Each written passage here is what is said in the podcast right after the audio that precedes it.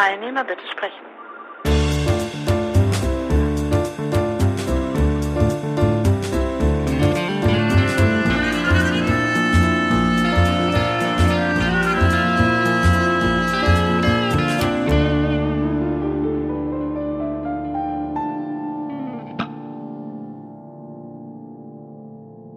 Also erfahrungsgemäß sind es äh, irgendwie so um die zwei Stunden. Ja. Ähm, müssen wir mal gucken, also wie, wie wir uns, wie wir uns fühlen. So, wer ist wir? Heute, heute ist der, der Wolfgang, der Wolfgang Schmidt ist heute zu Gast.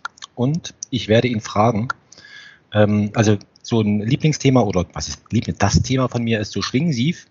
Ja. Und äh, den Teilnehmer bitte sprechen, Podcast, den habe ich, also die allererste Folge, da spreche ich äh, ähm, mit einer bekannten Freundin aus Wien über unsere gemeinsame Schlingensief-Erfahrung. Ähm, und äh, das zieht sich so ein bisschen so durch in, in Abwandlung. Ähm, und jetzt geht es darum, also wir hatten jetzt Berlinale gehabt, da gab es wieder mal so ein, ähm, so ein Schlingensief-Biografiefilm, würde ich jetzt mal so sagen. Mhm. Also wo, wo, wieder mal behauptet wird, ähm, also alles ganz wichtig und ähm, und jetzt ist natürlich die Frage, die sich mir so stellt, also der Schlingensief ist jetzt äh, tot, wo, wo kommt er noch vor? Also wo, wo kommt er vor? Also viele so Theaterleute oder sowas sagen, ja, ja, der ist uns wichtig und wir denken noch ganz oft an ihn. Aber so richtig, ähm, also genau, das ist eigentlich so, so ein bisschen so das, was mich so interessiert. Und jetzt, bevor man jetzt sagen könnte, wo kommt, wo kommt das, wo kommt der Schlingensief noch vor, müsste man ja erstmal gucken, also was interessiert uns eigentlich an dem. Und da gibt es so zwei Filme. Ähm, das eine ist so United Trash, also der ist ja wirklich, das ist ein Wahnsinnsfilm. Ähm, ich habe den am Wochenende noch, noch, mal, noch mal geguckt. Und der andere Film, der noch also sehr interessant ist, und ich meine, wir haben jetzt 30 Jahre Wende, ja. ähm, das ist ähm, äh, das Deutsche Kettensägenmassaker. Das ist auch biografisch interessant, weil nicht weit von dem Drehort entfernt ähm, habe ich mal gewohnt. Ach ja. Ähm, ja, ja, also äh, und und äh, von daher kann ich ja einiges so, so, so wiedererkennen und so weiter. Das ist also ähm, ja, also um die zwei Filme geht's. Vielleicht, wenn wir jetzt mit United Trash anfangen, also die, die Geschichte ist relativ. Wenn ich vielleicht einmal ganz ja, kurz was dazwischen sagen kann, wir nehmen äh, ja auch hier zu einem historischen Augenblick gerade auf. Es ist 19 Uhr, es ist an einem Sonntag und es läuft nun zum allerletzten Mal die Lindenstraße. Warum sage ich das? Was hat das mit Schlingensief zu tun? Nun, Schlingensief war Ende der 80er Jahre dort eine Weile Aufnahmeleiter bei Ja, genau. der Lindenstraße. Und äh, es gibt nochmal eine Beziehung zu einer Aktion beziehungsweise einer Fernsehserie von Schlingensief. Da gab es U3000, eine Talkshow, die in der U-Bahn stattfand. Und dort war auch einmal Else Kling, also Annemarie Wendel, zu Gast. Und äh, Else Kling wettert dann darum, wie fürchterlich Schlingensief sich benimmt und dass sie ihn ja so gar nicht kennt und so weiter. Also da gibt es einen latenten Lindenstraßenbezug heute. Ja, genau. Das war, das war die Zeit, als er versucht hat, irgendwie in, in München äh, an der Filmhochschule zu studieren. Ja. Genau, also so, so in der Zeit. Genau, vielleicht nochmal kurz zu United Trash. Also da geht's im Großen und Ganzen, also es ist so eine Wahnsinnsgeschichte, die spielt tatsächlich in Afrika. Ähm, Udo Kier spielt einen UNO-General und letztendlich also wird da so ein bisschen, was ist ein bisschen, da wird dargestellt, was wird dargestellt, also wie die UNO sozusagen dort äh, vor Ort äh, Frieden bringt und letztendlich eigentlich nur sich, also es dreht sich alles um, um sich selbst. Also um dieses UNO-Ding, das dann, klar, dann wird's noch wahnsinnig. Also man, und was mir aufgefallen ist, es heißt immer, dass es beim Schlingensief sich die, die, die Zeit oder die, die Inszenierung kreuzt mit dem, was hinter der Kamera stattfindet. Und beim, jetzt habe ich nochmal aufmerksam, wie gesagt, am, am Wochenende habe ich den Film nochmal noch mal geguckt, da gibt es eigentlich nur eine einzige Szene, wo die da irgendwie so am, am Tisch sitzen, wo tatsächlich Kameraleute und, und irgendwie Leute, Leute vom Set zu sehen sind. Ansonsten ist das alles mehr oder weniger, also durchinszeniert. Also Ein Spielfilm, ja. Genau, es ist, es ist ein Spielfilm im, im weitesten Sinne. Und über den Film hat er aber mal gesagt, dass da die Dreharbeiten wesentlich interessanter sind als der Film. Genau. Das, ähm, da ist, jetzt habe ich den Namen vergessen. ja, es ist etwas ganz ja, genau. Eigenartiges ja. passiert. Sie haben dort angefangen zu drehen, sind nach Afrika geflogen, was ja für eine deutsche Crew erstmal ungewöhnlich ist und das kostet selbstverständlich auch. Und so gut budgetiert waren die Schlingensief-Filme ja allesamt nie. Und Schlingensief hat ja eine große Vorliebe für Fassbinder und hat deswegen auch sich immer wieder Fassbinder-Akteure und Aktrisen rausgesucht. Für diesen Film war es eben Barbara Valentin. Barbara Valentin kennt man auch als das Busenwunder des deutschen Films. Man kennt sie selbstverständlich auch als äh, ja eine Art Lebensgefährtin von Freddie Mercury. Barbara Valentin war aber 96 auch schon ganz gut dabei, was ähm, ja gewisse Mittelchen so anbelangte. Äh, und sie äh, sagte also diesen Dreh zu und nach zwei Tagen bekam Schlingensief dann von ihr die Nachricht, dass sie also nicht mehr in der Lage sei, jetzt zu drehen. Sie müssten den Dreh abbrechen und sie könnte nicht mehr. Und Schlingensief Intensiv hatte dann große Not, denn sie war an in Afrika. Wie will man es also schaffen, da äh, so schnell Ersatz für Barbara Valentin herzubekommen? Vor allem, wer wird das Ganze bezahlen? Also musste er erstmal versuchen, jemanden zu finden, der ihr attestiert, dass sie Nervenzusammenbruch auch hat. Und äh, dann kam eben ein äh, Psychologe, der sich mit Barbara Valentin unterhielt und dann geschah etwas sehr Eigenartiges. Schlingensief saß dabei und Barbara Valentin erzählte dann den Filmplot, als sei das ihr Leben. Und zwar sagt sie, ja, ich bin ja mit einem äh, General zusammen ähm, und äh, der ist aber homosexuell, das macht aber nichts. Ich habe ja äh, Sex immer mit einem Bischof, der äh, hat aber auch ein Delikt mit Pädophilie gehabt. Und ähm, dann haben wir äh, da so ein Kind und das hat jetzt eine riesengroße Pussy auf dem Kopf, aber das soll mal behandelt werden von Dr. Mengele, nämlich sie erzählte also diesen vollkommen kruden Filmplot dem Psychologen, der gar nicht mehr wusste, was jetzt hier eigentlich äh, das Stündchen geschlagen hat und der sagte dann, dann oder attestierte dann auch, dass man mit der Frau keinen Meter mehr drehen darf. Und so konnte äh, eben dann die Versicherung greifen und Schlingensief wollte Ersatz haben. Udo Kier hatte gleich eine Idee und zwar das andere Busenwunder Kitten Natividad, bekannt aus den Was Meyer Filmen. Er rief sie an, schwärmte von den afrikanischen Männern und Schlingensief sagte, sie hörte nur noch im Telefon, wie sie rief, I'm coming. Und dann konnte der Dreh mit äh, Kitten Natividad weitergeführt worden. Dann aber gab es das Gerücht, der Film sei pornografisch. Er wurde dann vom Geheimdienst beschlagnahmt und ein deutscher Botschafter kümmerte sich dann darum, dass dieser Film, dieses Material wieder befreit wurde und wurde dann in einer Diplomatenmaschine nach Deutschland gesendet und Schlingensief bekam dann irgendwann den Anruf, der Adler ist gelandet. Und Schlingensief sagte eben, das sei der interessante Film gewesen, was dort hinter den Kulissen stattfand, aber er sei so erpicht darauf gewesen, dieses Drehbuch umzusetzen, so wie er es sich vorgestellt hat, dass er das leider nicht erkannt hat und dass es kein Material davon gibt, dass zeigt sich aber hier schon, glaube ich, ein, ein Kern in Schlingensiefs Werk, nämlich das Scheitern. Das Scheitern ist etwas, was sich bei ihm durchzieht und das Scheitern, das er sowohl als Chance begreift, das aber auch eben etwas ist, was einen dazu antreibt, äh, scheitern, wieder zu scheitern, besser zu scheitern, wie es bei Beckett heißt. Das ist etwas, was eigentlich das Werk so ausmacht. Und hier haben wir eigentlich auch ein Werk, das ich jetzt gerade erzählt hat, das sich nur durch das Anekdotische fort, äh, fortsetzt, fortträgt, das aber nicht in irgendeiner Weise gebannt ist in ein Buch, auf eine DVD, sondern es ist eben die Erzählung über den Film, die das interessantere Werk ist als das eigentliche Werk. Ja, genau. Also das mit dem, mit dem Scheitern, das kommt ja dann später nochmal. Ähm, 98 ähm, hat er die, diese Partei da, Chance 2000, Scheitern als Chance, äh, gegründet, wo er das dann nochmal, also, na, also da habe ich ihn tatsächlich zum ersten Mal so richtig bewusst und habe dann auch mitgemacht das war ja auch so, also es war im Grunde genommen, ich war gerade 18, also das kann man sich ungefähr vorstellen, ja. was da abgelaufen ist. Ne? Ich habe nichts verstanden.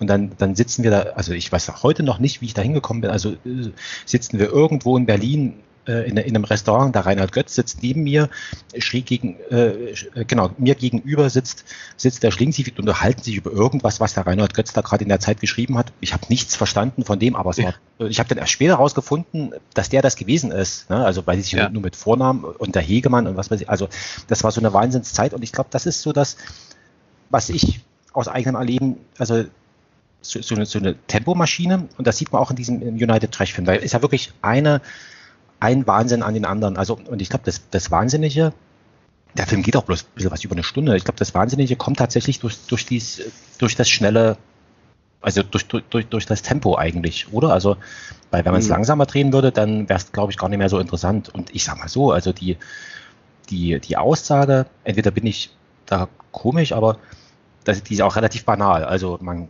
dort kommt irgendwie die UNO dahin und was, was sie kann ja nur sich nicht, also sie kann nur sich selbst mitbringen und mit all dem, äh, was da sozusagen an Prostitution und was wir jetzt darüber wissen, ne? also mit diesem ganzen Destruktiven und hinterlässt im Grunde genommen ein einziges Chaos.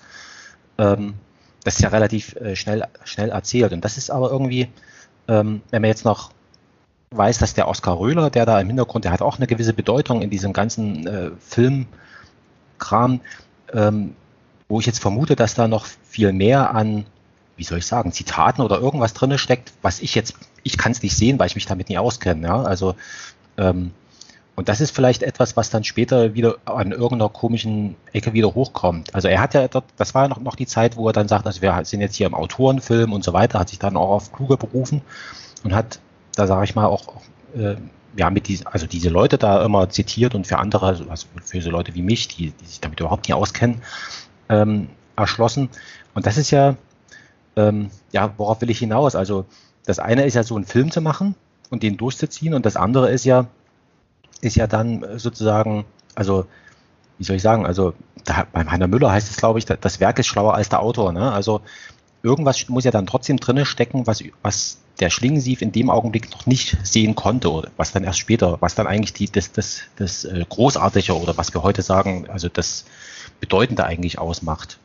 Ja, da hat Schlingensief ja auch nie ein Hehl draus gemacht. Er war nicht der große Theoretiker, hat nicht das große äh, Konzept entworfen, sondern er hat sich sehr viel ja zuarbeiten lassen durch die Kontakte. Du hast jetzt gerade einige schon genannt. Hegemann ist sehr, sehr wichtig, der quasi Theorie für ihn rezipiert hat. Schlingensief sagte auch mal, äh, er liest eher mal die Specs, aber er fängt jetzt nicht an, die großen Surkamp-Bände einmal durchzuarbeiten. Das macht aber auch gar nichts als Künstler. Er ist vielmehr der Schwamm, der alles aufgesogen hat und und Schlingensief ist jemand, der sich ähm, auch insoweit hineintrieben ließ in ein Werk. Und vielleicht ist United Trash dafür nicht das beste Beispiel, so dass sich das Werk in irgendeiner Weise selbst verselbstständigen kann. Äh, man hat das dann, äh, er ist ja nochmal nach Afrika, African Twin Towers, ist auch ein Dokumentarfilm. Ähm, er ist zu, nach Hause gekommen mit einem Boostermaterial und wusste eigentlich gar nicht mehr, was er mit dieser Überfülle tun soll. Er hat auch eben immer wieder seine seine eigenen Projekte, die er konzipiert hat fürs Theater, ja torpediert, dadurch, dass er sagte, heute muss irgendwas passieren. Heute sage ich einfach mal äh, dem Peter Kern, äh, er, er, soll eine Herzattacke spielen, plötzlich in der ersten Reihe, damit oben auf der Bühne Irem Hermann durcheinander kommt.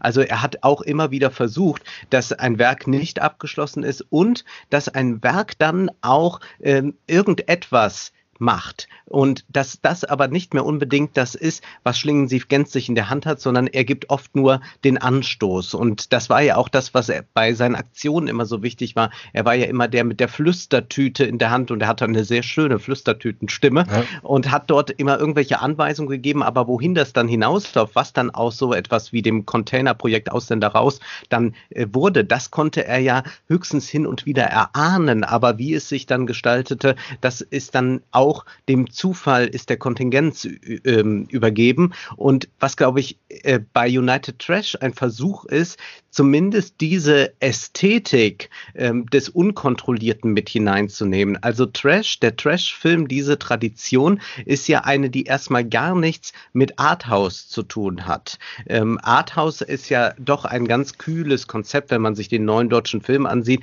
Da wird gar nicht viel probiert in dem Sinne. Trash kommt eigentlich aus dem Amateurfilm, wo man sich einfach mal die Kamera in die Hand nimmt und jetzt machen wir mal irgendeinen Horrorfilm, jetzt machen wir mal irgendeinen Spuk. Es gibt ja auch immer noch eine ähm, Trash-Film-Liga in Deutschland, die so unter ferner Liefen läuft, die wird nie gefördert und die treffen sich auf ihren eigenen Festivals. Und das ist etwas, was sehr stark in diesen Film gekommen ist. Zugleich aber dann auch ähm, die verschiedenen populären Genres, die äh, Schlingensief als Kinogänger sehr, sehr gut kannte. Und dann gibt es eben dann dann diese Überkreuzung mit äh, großen Schauspielern von Fassbinder oder mit äh, äh, Leuten, die immer so auf Messers Schneide zwischen Arthouse-Kino und Trash balanciert sind, wie Udo Kier und dann eben diese Einflüsse durch Götz, äh, Oskar Röhler, wie auch immer, Hegemann. Und all das gibt so eine merkwürdige Melange, dass das ein Werk ist, das man sicherlich nicht greifen kann, in dem Sinne, dass man sagt, man interpretiert das jetzt einmal so durch, sondern man muss auch einfach gerade dadurch, du hast es so gesagt, dass so ein Tempo hat, dadurch, dass sich nicht eines aus dem anderen logisch, plausibel, narrativ ergibt, sondern dass es einfach mal zusammengestückelt wird, damit abfinden, dass man auch immer wieder vor so einem Wust an Filmmaterial steht, dass man wieder ein bisschen sortieren und aufrollen kann für sich, aber dann geht es doch an irgendeiner Stelle nicht weiter. Also es ist schon ein sehr widerspenstiges Werk. Ja, das ist so, also ich hatte jetzt nochmal aus einem anderen Zusammenhang habe ich so ein, so ein Buch gelesen, ging es also um äh, Autorenregie am Theater. Und da wird eben auch Schlingensief da auseinandergenommen und da ist immer die Rede davon, also, ja, ja, also der Trick von dem Schlingensief ist, ähm, er, er überfordert das Publikum. Ja, mhm. also, aber wenn ich mir jetzt überlege, naja gut, also ähm, er, er überfordert das, ähm, das heißt ja aber am Ende, er weiß es auch nicht besser, also würde ich jetzt mal so frech behaupten. Also, ja. Im, also genau, und auf der anderen Seite ist es dann so, wenn, wenn man jetzt, also gerade so einen Film wie das United Trash, ich meine, der hat schon eine relativ, er hat, äh, also ist jetzt kein, ähm, wie soll ich mal sagen, wie, wie, so ein, wie so ein Ring oder sowas, ne? Also wo man jetzt an beliebiger Stelle einsetzt und zack und, und dann mhm. schließt sich das sozusagen wieder, sondern der hat schon eine, also nach, von, von vorne nach hinten, ja, eine gewisse Geschichte, würde ich mal sagen, die da, die da drin erzählt hat. Also so ganz losgelöst ist es, ist es doch nicht. Und was mir aufgefallen ist, immer wenn man denkt, ah, alles klar, jetzt bin ich in der Geschichte drinne, dann kippt er das wieder aus und dann ist man wieder draußen. Also dann laufen, dann gibt es irgendwie so eine, so eine, so eine Musiksequenz dazwischen drin. Das hat mich so ein bisschen erinnert, wie, wie man jetzt vielleicht früher, ähm, so stelle ich mir es vor, ich weiß nicht, ob das wirklich so ist, äh, wenn so lange Filme auf zwei Filmrollen gewesen sind, dann musste man das ja irgendwie wechseln und so weiter und dann gab es vielleicht eine Unterbrechung oder sowas und dann ist halt Musik irgendwie mhm. dargeboten worden. Und so stelle ich mir das jetzt vor, ne? also mhm. dass, dass er das eben auch zitiert hat auf eine, auf eine gewisse Art und Weise. Und mit diesem Trash-Kino, das darf man jetzt aber nicht verwechseln mit wertlos oder so. Ne? Also das, ähm, es, gut, was ist Trash? Das ist eine sehr komplizierte Frage, denn Trash meint natürlich auch Müll.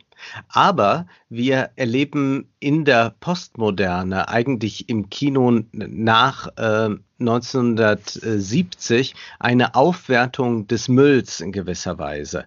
Also wir erleben, dass äh, Filme, die man als missglückt zum Beispiel eben die Filme von Ed Wood angesehen hat, plötzlich dadurch geadelt werden, dass man sagt, ja, aber gerade dieser Müll, der macht das, das ist ja viel interessanter als das gut gemachte.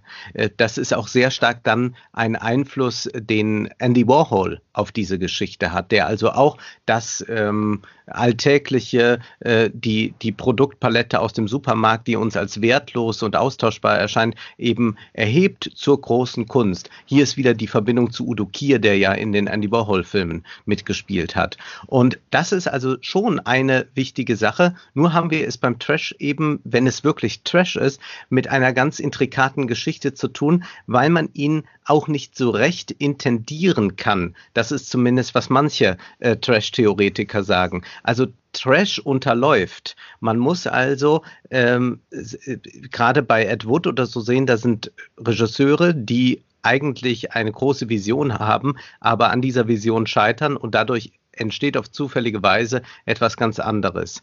In den 90er Jahren aber, und davon sprechen wir jetzt hier, gibt es eigentlich keinen unschuldigen Trash mehr, weil jeder das Modell Trash schon verinnerlicht hat und kennt. Es mag sein, dass hin und wieder mal noch ein schlechter Film rauskommt. Man könnte auch sagen, ist Till Schweiger Trash, weil es äh, schlecht ist und weil es auch sehr schlecht geschnitten ist bisweilen.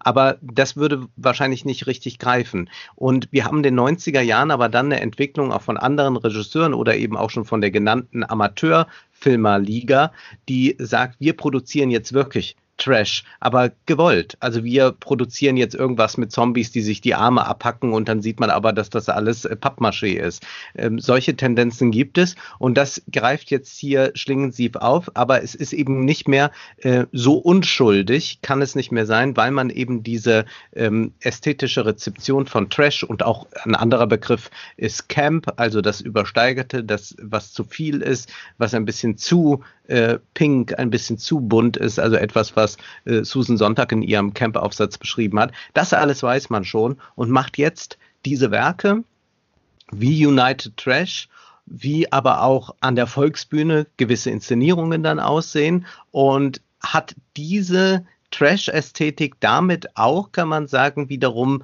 domestiziert. Also United Trash ist zwar ein durchaus interessanter Film, ich würde aber sagen, er ist nicht so widerspenstig, nicht so subversiv, wie beispielsweise eben so ein, äh, eine Aktion von Schlingensief, dass er sagt, so wir äh, springen jetzt alle in den Wolfgangsee, um das Ferienanwesen von Helmut Kohl zu fluten. Ja, ähm, da fällt mir ein, also es gibt ja, also im Deutschen kann man, kann man ja tatsächlich einen Unterschied machen. Also da kann man ja, man kann unterscheiden zwischen Abfall und Müll. Ja, ja. also ähm, Abfall kann man noch für irgendwas anderes benutzen. Ja, dessen Müll ist tatsächlich, also da ist Ende. Ne? Also das ist ja vielleicht auch nochmal noch mal interessant. Wir leben ja gerade in einer Zeit, die sehr viel, also wir haben ja sehr viele Müllberge, die wir irgendwie verbrennen oder sowas. Ne? Also insofern ist es vielleicht doch mal so ein, so ein Ding, wo man sagt, also nochmal darüber nachzudenken, wie aus Müll Abfall wird. Und in gewisser äh, Hinsicht, das ist aber, äh, ich überlege jetzt laut, ne? also ähm, wenn wir jetzt darüber nachdenken, dass, dass das so amateurhaft ist, ne? also mhm. ähm, oder aus dem Amateurfilm herkommt, ähm, das ist ja nochmal noch mal so eine interessante Sache, weil theoretisch könnten wir dann heute auch genau diese, diese Art von Film könnte, könnte jetzt jeder machen. Ne? Also wir haben ja, ja. alle, schleppen alle äh, eine, eine Kamera. Ich glaube, es gibt, äh, es gibt mittlerweile schon eine ganze Anzahl an Filmen, die nur mit irgendwelchen iPads ge, gefilmt ja. wurden, also tatsächlich echte Kinofilme.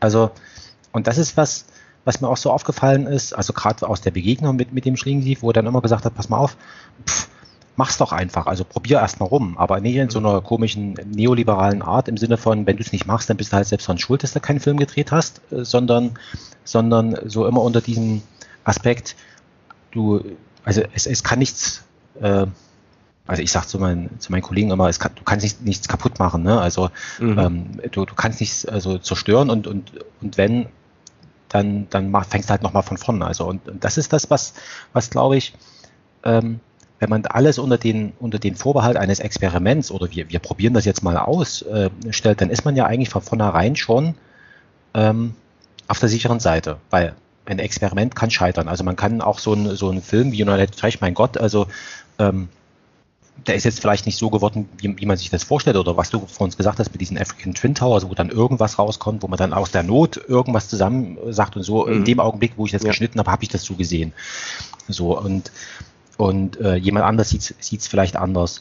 Aber das ist doch eine Art, mit der wir vielleicht gar nicht mehr so sehr gewöhnt sind, sage ich mal, klarzukommen, dass man, dass man etwas unter den Vorbehalt des Experiments äh, und damit eigentlich auch diesen Produktionsprozess vielleicht sogar äh, sichtbar macht, also dass man, dass man da eben tatsächlich sieht. Also ähm, jetzt, jetzt läuft da jemand äh, irgendwie ins Bild rein oder dann, dann wird nochmal was angereicht, wird nochmal wird noch mal gezeigt, tatsächlich die Kuh und dann läuft der Regisseur nochmal durchs Bild und so weiter. Ja. Ähm, und diese komische Kostümierung und, und so weiter. Und bei, wenn man jetzt nochmal gucken würde nach, äh, nach diesen, also diese deutsche Kettensägenmassaker, dieses, dieses, diesen Wendefilm, da ist es ja tatsächlich, also das kommt mir schon eher vor wie abgefilmtes, wie abgefilmtes Theater. Also das ist, äh, ja, darf ich noch mal ganz kurz ja. einhaken, weil das eine ganz wichtige Überlegung ist, inwiefern wir heute nicht mehr experimentieren oder die Frage, ob wir gar nicht mehr experimentieren können. Schlingensief selbst hat ja schon als Kind mit der Kamera mhm. gearbeitet. Er hat ja so einen äh, subkulturellen Weg hin zum Kino gefunden, war dann ja nicht nur Aufnahmeleiter bei der Lindenstraße, sondern war äh, bei Nekes, hat dort äh, auch sehr viel gelernt, konnte aber mit diesem Experimentalfilm dann doch wenig anfangen, war äh, neue deutsche Film begeistert, aber Fassbinder, das stilisierte Sprechen Sprechen und diese äh, Ästhetisierung, diese Überhöhung, nicht ähm, so ein äh, Nabelschau-Kitsch, wie man das mitunter bei Wim Wenders finden konnte. Also das kommt alles bei ihm zusammen. Und dann aber auch noch eine Phase erlebt er des Filmen, Filmemachens, in der man technisch auch scheitern konnte, beziehungsweise man konnte Filme machen, die nicht gut aussahen im handelsüblichen Sinne. Ähm, man glaubt das gar nicht. Mir hat das Dominik Graf beispielsweise mal erzählt. Äh, er sagte, in den 80er Jahren muss, wusste er bei manchen Action-Szenen auch gar nicht, wie es so richtig geht. Man hat das in Deutschland gar nicht so gekonnt. Man musste dann mal amerikanische Kollegen fragen, wie macht ihr das da eigentlich, wenn da drei Autos so und so rumfahren? Ja, stellt man sich ja erstmal äh, äh gar nicht äh, schwierig vor. Man denkt, naja, irgendwie werden die das Handwerk ja gelernt haben an der Filmhochschule, ist aber gar nicht so. Und hinzu kam ja auch diese Apparaturen, diese Kamera, Kameras, die auch nicht von je, für jedermann zu bedienen waren. Das heißt also, dort kann man, äh, wenn man äh, das drauf anlegt oder eben wenn man nicht selbst die Kompetenz mitbringt, Filme machen, die nicht dem entsprechen, was wir aus dem Hollywood-Kino oder aus dem Degeto äh, ZDF oder Sat1-Film kennen. Heute haben wir ein Problem. In gewisser Weise können wir keinen Trash mehr machen, weil die Technik so weit fortgeschritten ist, dass es fast unmöglich geworden ist, hässliche Bilder zu produzieren, also schlechte Bilder, die nicht stimmen, zu produzieren. Ein handelsübliches iPhone produziert einen Film heute von, für jedermann, wenn man, wenn man damit dreht, der besser ist als vieles, was man in den 70er, 80er Jahren ähm, eben äh, mit einer guten Kamera herstellen konnte.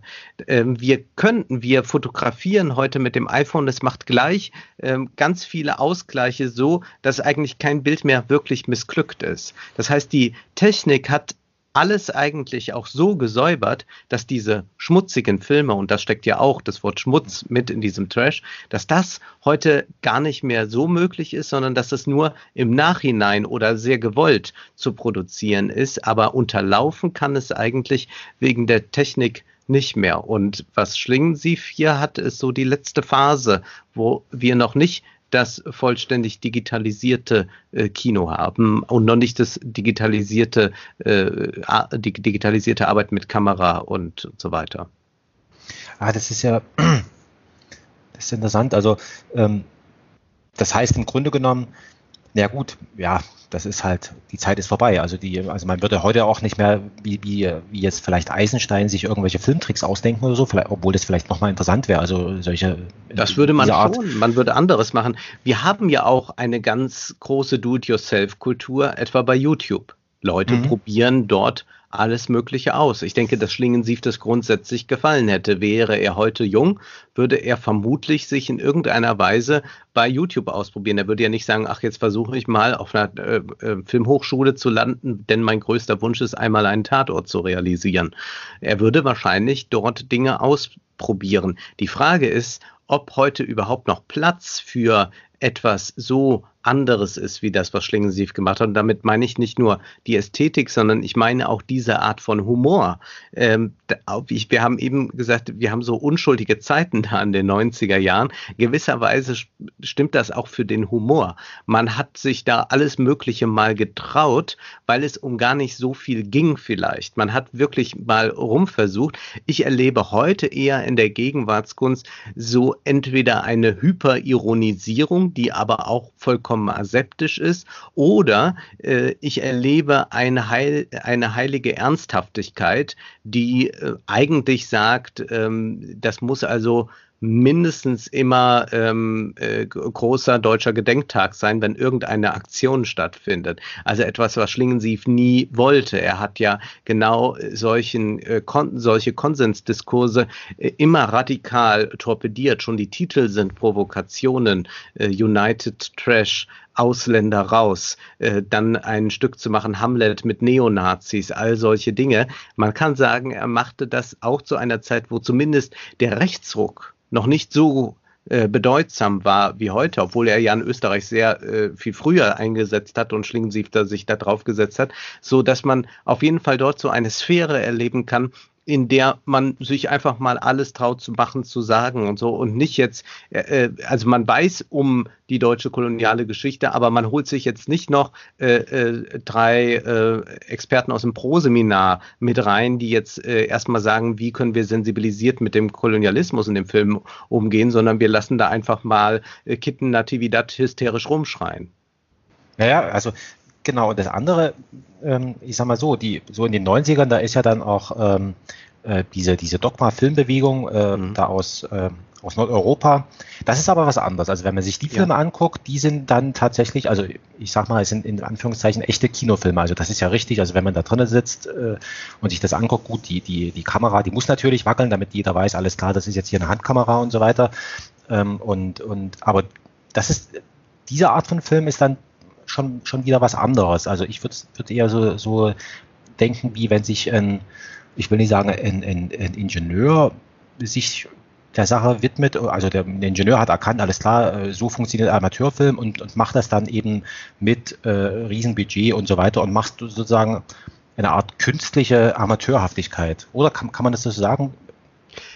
Ja, bei äh, Dogma hat man ja eben ein Manifest, man hat eine Gebrauchsanweisung entwickelt, man hat sich in allen Filmen nie ganz dran gehalten, aber doch so ziemlich und man wollte ein Filmemachen erst einmal durchexerzieren. Man hatte ein Konzept entworfen und gesagt, so machen wir das jetzt einmal, um eine andere Ästhetik herzustellen. Das ist eine Bewegung von verschiedenen Filmkünstlern, die sagen, wir wollen dort eine Schule begründen. Das ist hat etwas äh, vielleicht von Ingenieurswesen. Es hat auf jeden Fall etwas von einer sehr konzertierten Aktion, mit der man jetzt etwas ganz bewusst zur Ästhetik des Kinos beitragen will oder die Ästhetik des Kinos in diese oder jene Richtung verschieben will, äh, auch mit konkreten Zielen auch unterfüttert, eben mit äh, klaren Aussagen, warum jetzt eben künstliches Licht, warum kein künstliches Licht mehr. Diese Fragen stellen sich da. Bei Schlingensief haben wir eher Konglomerate. Wir haben eben hier so eine äh, Remix- und Sample-Kultur. Also Reinhard Götz, der sich ja mit Techno beschäftigt hatte, ist auch eigentlich jemand, der sehr viel samplet, der auch seine Bezüge hat, bis hin zu Hölderlin, aber der zugleich dann eben äh, die vibrierenden Beats aus den Berliner Clubs mit aufnimmt und das äh, selber äh, so arrangiert äh, dann in seinen Texten, dass man es in gewisser Weise mit einem Autor zu tun hat, der auch DJ ist. Und gewisserweise ist das auch eher eine DJ- Kultur, die äh, Schlingensief da aufnimmt. Auch diese Drehbühnen, auf die er immer zurückgreift, man könnte die auch sich mal als Schallplattenteller vorstellen, die sich da drehen. Und deswegen ist das was anderes. Und es ist auch sehr idiosynkratisch insofern, als Schlingensief ja in gewisser Weise, weil wir ja auch fragen, wo sind wir da heute, wie prägt uns Schlingensief heute, so ein Schlingensief kann ja keine Schule hervorbringen. Er kann für den einen oder anderen in dieser oder jener Hinsicht Vorbild sein, aber man kann ja nicht lernen, so macht man jetzt eben Film, während ich mir jetzt durchaus vorstellen könnte, wie man in einem Seminar das Dogma-Manifest äh, erklärt und dann äh, praktische Tipps gibt, wie man das dann jetzt anwendet, möchte man sich daran halten. Ja, das, also, ja genau, also das, äh, das, das Dumme ist halt, dass der so jung gestorben ist, so dass wir jetzt gar nicht mehr so beobachten können. Es gibt ja so eine, also kann man ja gerade bei, bei älteren Künstlern so die Verwaltung des Werkes und so weiter, mhm. ähm, wo, wo dann äh, wahrscheinlich dann aus Gründen der Kraft oder so weiter, man macht dann nur noch so tatsächlich eben Verwaltung. Man wird dann nochmal von der Zeitung gefragt äh, zu runden Geburtstagen und so weiter und, und ab und zu gibt es dann nochmal irgendwelche Themen, wo man dann nochmal ähm, äh, was sagen soll.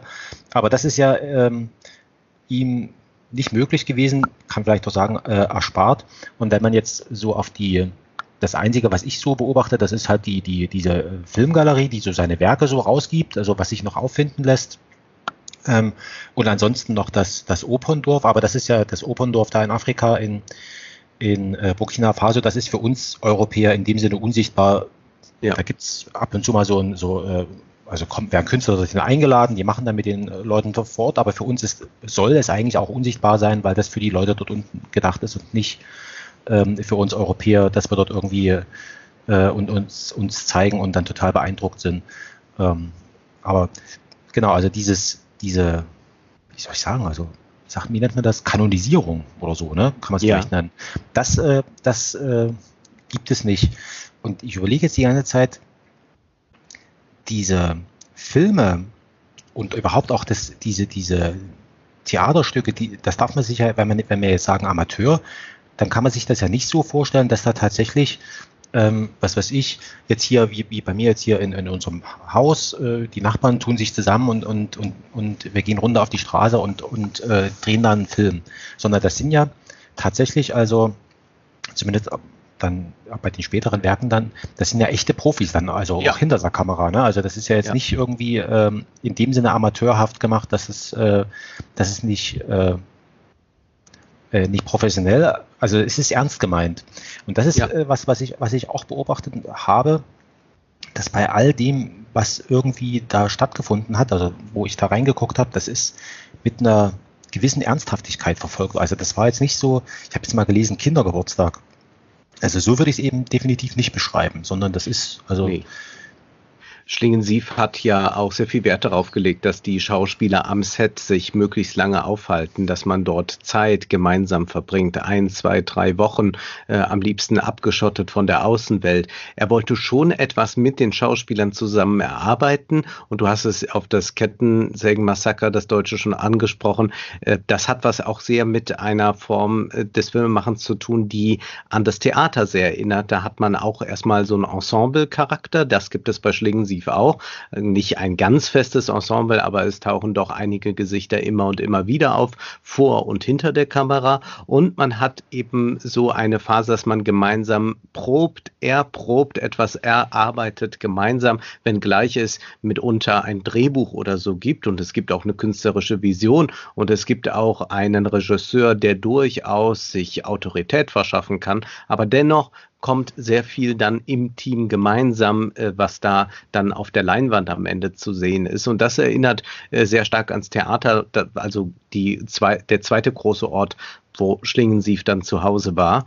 Und ich glaube auch, dass man das überhaupt nicht als amateurhaft und auch nicht als Kindergeburtstag, das, äh, das tut auch so, als sei das Infantile, äh, das Kindliche, das es in diesen Filmen gibt, auch das Staunen, diese ungeheure Naivität auch und die, dieser äh, beherzte Zugriff, auch wenn man es gar nicht so genau weiß, als sei das grundsätzlich kindisch, als sei das etwas, was, naja, noch nicht so würdig ist und ihm fehlt noch die Reife. Ich glaube, dass Schlingensief genau dann gut ist, wenn er noch nicht reif ist. Und das wurde er ja dann auch äh, kaum. Also man könnte sagen, bei Burkina Faso Faso oder so hat, äh, ging es schon ein bisschen in eine andere Richtung dann nochmal. Also da ging es auch schon um eine ganz klare Sache, ich muss jetzt hier helfen, ich will jetzt da äh, irgendetwas Gutes tun. Davon sind ja die früheren Werke noch weit, ähm, äh, weit entfernt. Ich glaube, in dieser Phase auf jeden Fall, in der äh, Stingensief noch eben diese Dinge alle so ausprobiert,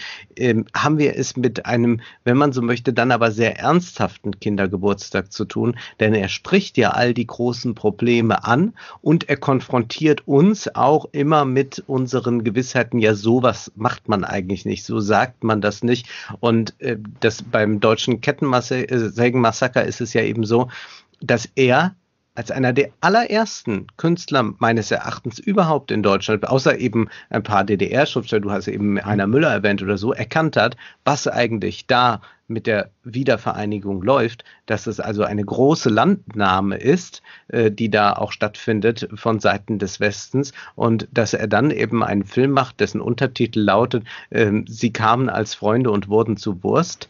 Das ist äh, eine schöne Provokation, zeugt aber von auch einer enormen Hellsichtigkeit, dass Schlingensief schon ahnte, in welche Richtung das gehen wird, dass er nicht also in diesen Freudentaumel einfach da eingestiegen ist, sonst hätte er ja so einen bunten Deutschlandfilm machen können. Das tat er nicht.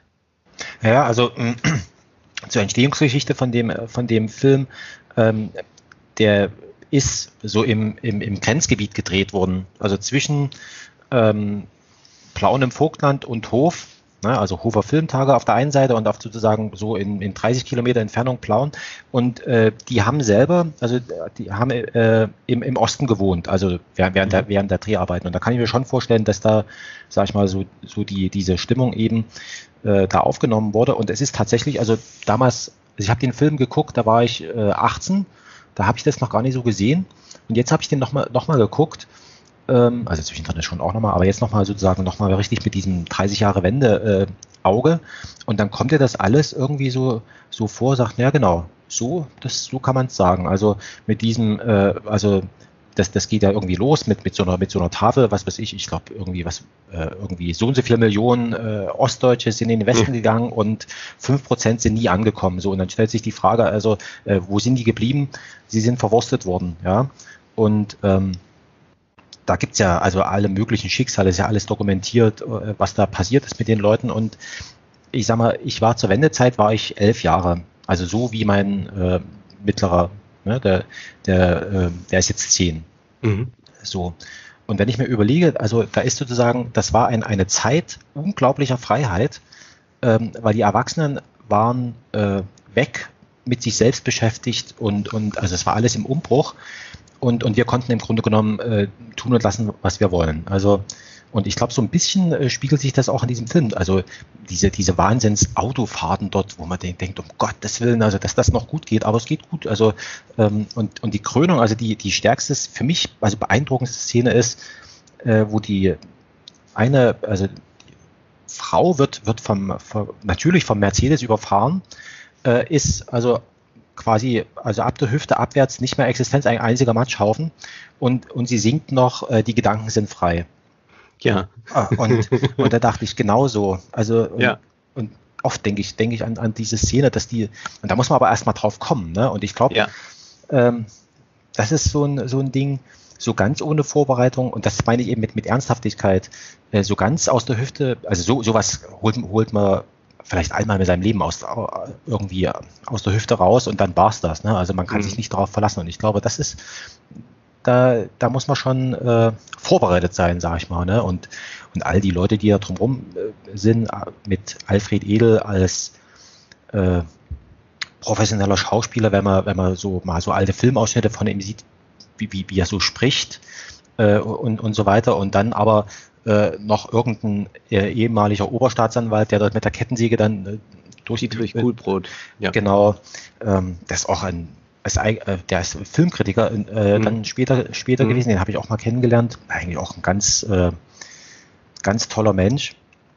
Das ist, glaube ich, schon, also was ich bemerkenswert finde, eigentlich aus dieser Mischung von Amateur, also tatsächlich Leuten, die quasi tagsüber was anderes machen und dann abends drehen sie halt einen Film äh, und in Anführungszeichen echten Schauspielern. Und das ist was, habe ich jetzt keine Ahnung, ob es das in der Art und Weise vorher in sag ich mal, auch schon gegeben hat oder ob das so eine Spezialität ist, die bei uns jetzt in Form von Bürgerbühnen und was weiß ich alles da, äh, sag ich mal, an den Theatern angekommen ist, da, da kenne ich mich zu wenig aus. Also ob das etwas ist, was man in Anführungszeichen dem Schlingensief zu verdanken hat, diese, diese Mischung, ne? also aus, äh, wir probieren hier was aus, aber wir haben noch äh, sozusagen äh, professionelle Leute, die sich mit der Materie auskennen. Also wie funktioniert jetzt hier mhm. Filmdreh, ja? Das hat es immer mal wieder gegeben. Auch Werner Herzog hat mit Laien mitunter gearbeitet. Mhm. Zum Beispiel mit dem Bruno S., der kein Schauspieler war, aber dann sogar Protagonist in äh, Herzog-Filmen wurde. Auch Edgar Reitz hat meines Wissens zum Teil mit Amateuren gearbeitet oder mit Laienschauspielern und dann mit äh, professionellen Schauspielern. Das gibt es mitunter schon. Ich weiß nicht, ob man da eine Verbindung sehen kann. Ich glaube, was äh, Schlingensief interessiert hat, war, ähm, ob das für den Moment dann funktioniert bei jemand. Und das ist ja oft beim Film äh, viel entscheidender. Man kann äh, sicherlich schwieriger äh, arbeiten, wenn man irgendwie verlässlich äh, jeden Abend äh, die gleiche Qualität haben muss in der Produktion. Aber wenn man einfach mal ähm, sagt, ich, es reicht, wenn die zwei Minuten glücken und sie kommen dann in den Film, dann ist das durchaus mal möglich. ich glaube, dass Schlingensief ja auch nicht ein Schauspielerverständnis hatte, das auf Innerlichkeit aus war. Das ist etwas, er hat das mal gesagt, dass er sehr viel Comics gelesen hat und das Comichafte eigentlich auch mit in den Film geholt hat. Das ist zugleich aber auch eine Avantgarde-Praxis, die man beobachten kann bei Brecht oder bei anderen äh, großen Theatermachern, die sagen, wir wollen jetzt nicht mehr die Innerlichkeit, wir wollen nicht, dass der Schauspieler mitleidet, mitfühlt, mitlacht, mitweint, sondern wir wollen eigentlich Verhältnisse auf die Bühne bringen oder wir wollen nur Affekte ausstellen. Und das ist etwas, auch wenn er weit von Brecht entfernt ist, was Schlingensief hier durchaus macht. Das sind ja keine Figuren, in die wir uns hineinversetzen. Deswegen ist auch diese Brutalität, die diese Filme haben, nicht in irgendeiner Weise für uns dramatisch sich anzusehen. Du hast jetzt gerade diese berühmte Szene da geschildert. Ähm, eigentlich ist das ja ein furchtbares Bild, aber es ist so urkomisch, eben weil es diesen ja. Trash-Charakter hat und weil wir es hier nicht mit einer tiefen Psyche zu tun haben. Wir müssten uns jetzt vorstellen, wir würden so einen Hollywood-Film mit Meryl Streep sehen und die würde plötzlich von einem Mercedes überfahren werden und würde da halbtot rumliegen und noch schreien. Dann würden wir sagen, Gott, wie furchtbar, es hat mir das Herz zerrissen. Das passiert ja bei einem Schlingen sie Film nicht. Also es hat eben das Comichafte und das braucht dann aber auch ein anderes Spiel. Also er kann Schauspieler, die jetzt ganz tief fühlen, Heute wäre das vielleicht jemand wie Lars Eidinger. So jemand kann Schlingensief überhaupt nicht für das brauchen, was er da macht. Udo Kier spielt immer ein bisschen Udo Kier. Irm Hermann spricht ja ohnehin äh, sehr eigenartig, immer, egal in welchen Filmen sie äh, vorkommt. Und das ist ja sehr stark dann auch von Fassbinder nochmal rausgestellt worden, dieses uneigentliche Sprechen. All das braucht Schlingensief. Und deswegen kann er dann auch auf Leute zurückgreifen, die nicht professionelle Schauspieler sind, die aber genau den richtigen Ton gerade mit reinbringen. Ah, das ist interessant, also dass, dass du das so ansprichst äh, mit dem mit dem äh, Verinnerlichten und so weiter. Ähm, das kann ich mir jetzt auch schlechterdings irgendwie vorstellen, dass man tatsächlich so eine so eine Figur oder so, so, so eine Art von Schauspiel wie, wie eben den Lars Eininger, der ist tatsächlich, also der so eine Präsenz da irgendwie hat. Auf der anderen Seite, gerade wenn man jetzt äh, sich anguckt, äh, ähm, Gott, wie heißt der Film? Ich wechsle, war das 100 Jahre oder war das 1000 Jahre Adolf Hitler äh, in dem 100 Jahre 100 CDU, Jahre, oder 100 Jahre, 100 Jahre CDU und, und 1000 Jahre Adolf Hitler oder irgendwie sowas. Ja. Ähm, wo, wo der Udo, Udo Kier da, also ist alles schwarz-weiß und, und, ja. und der Udo Kier spielt dann also immer, immer die Kamera rein und, und so weiter. Und, und man merkt aber in dem Film, also sie spielen das jetzt hier und, und, und ähm, und man hat immer so das Gefühl, ähm, dass, also klar, der, der Udo Kier, der, der versucht sozusagen dort so, ich, also ich, ich, bin, ich bin ein, ich bin ein Filmstar, ja, und, und, und, und spielt das aber auch auf eine so eigenartige Art und Weise, dass man es ihm nicht übel nimmt. Ne? Also, ähm, und das finde ich, also, wie man so jemand wie den Udo Kier eigentlich gebändigt bekommt, das ist für mich sowieso ein Rätsel. Also gerade wenn man jetzt mal angucken würde, jetzt äh, gab es bei, bei Thaddeus gab es mal so eine, so, so eine Folge, wo eben der Udo Kier zu Gast war wo, wo der Thaddeus da irgendwie nur noch äh, und, und der Udo Kier, der hat was ganz anderes erzählt. Also hat sich irgendeine ausgedachte Geschichte. Und das muss man ja erstmal irgendwie hinkriegen, dass der, dass der Udo Kier dann irgendwie sagt, nee, äh, ich, ich spiele jetzt hier mit. Ne? Also ich, ich mache das hier, aber so ein bisschen Freiraum musst du mir schon lassen. Ne? Ich, ich möchte schön aussehen, so stelle ich mir das vor. Ne? Also dass der Udo ja. Kier sagt, ich möchte schön aussehen und dann kannst mache ich alles mit. Das ist interessant. Und das dann auf die Art und Weise dann mit diesen Laienschauspielern ähm, also, Aber ich glaube, dass Udo Kier die Extreme mag. Und ich stelle mir vor, wenn Udo Kier und äh, Thaddeus aufeinandertreffen, dann äh, sind das äh, Welten, das ist halt, ähm, ich, ich weiß gar nicht, wie ich das beschreiben soll. Also was das, was das eigentlich ist.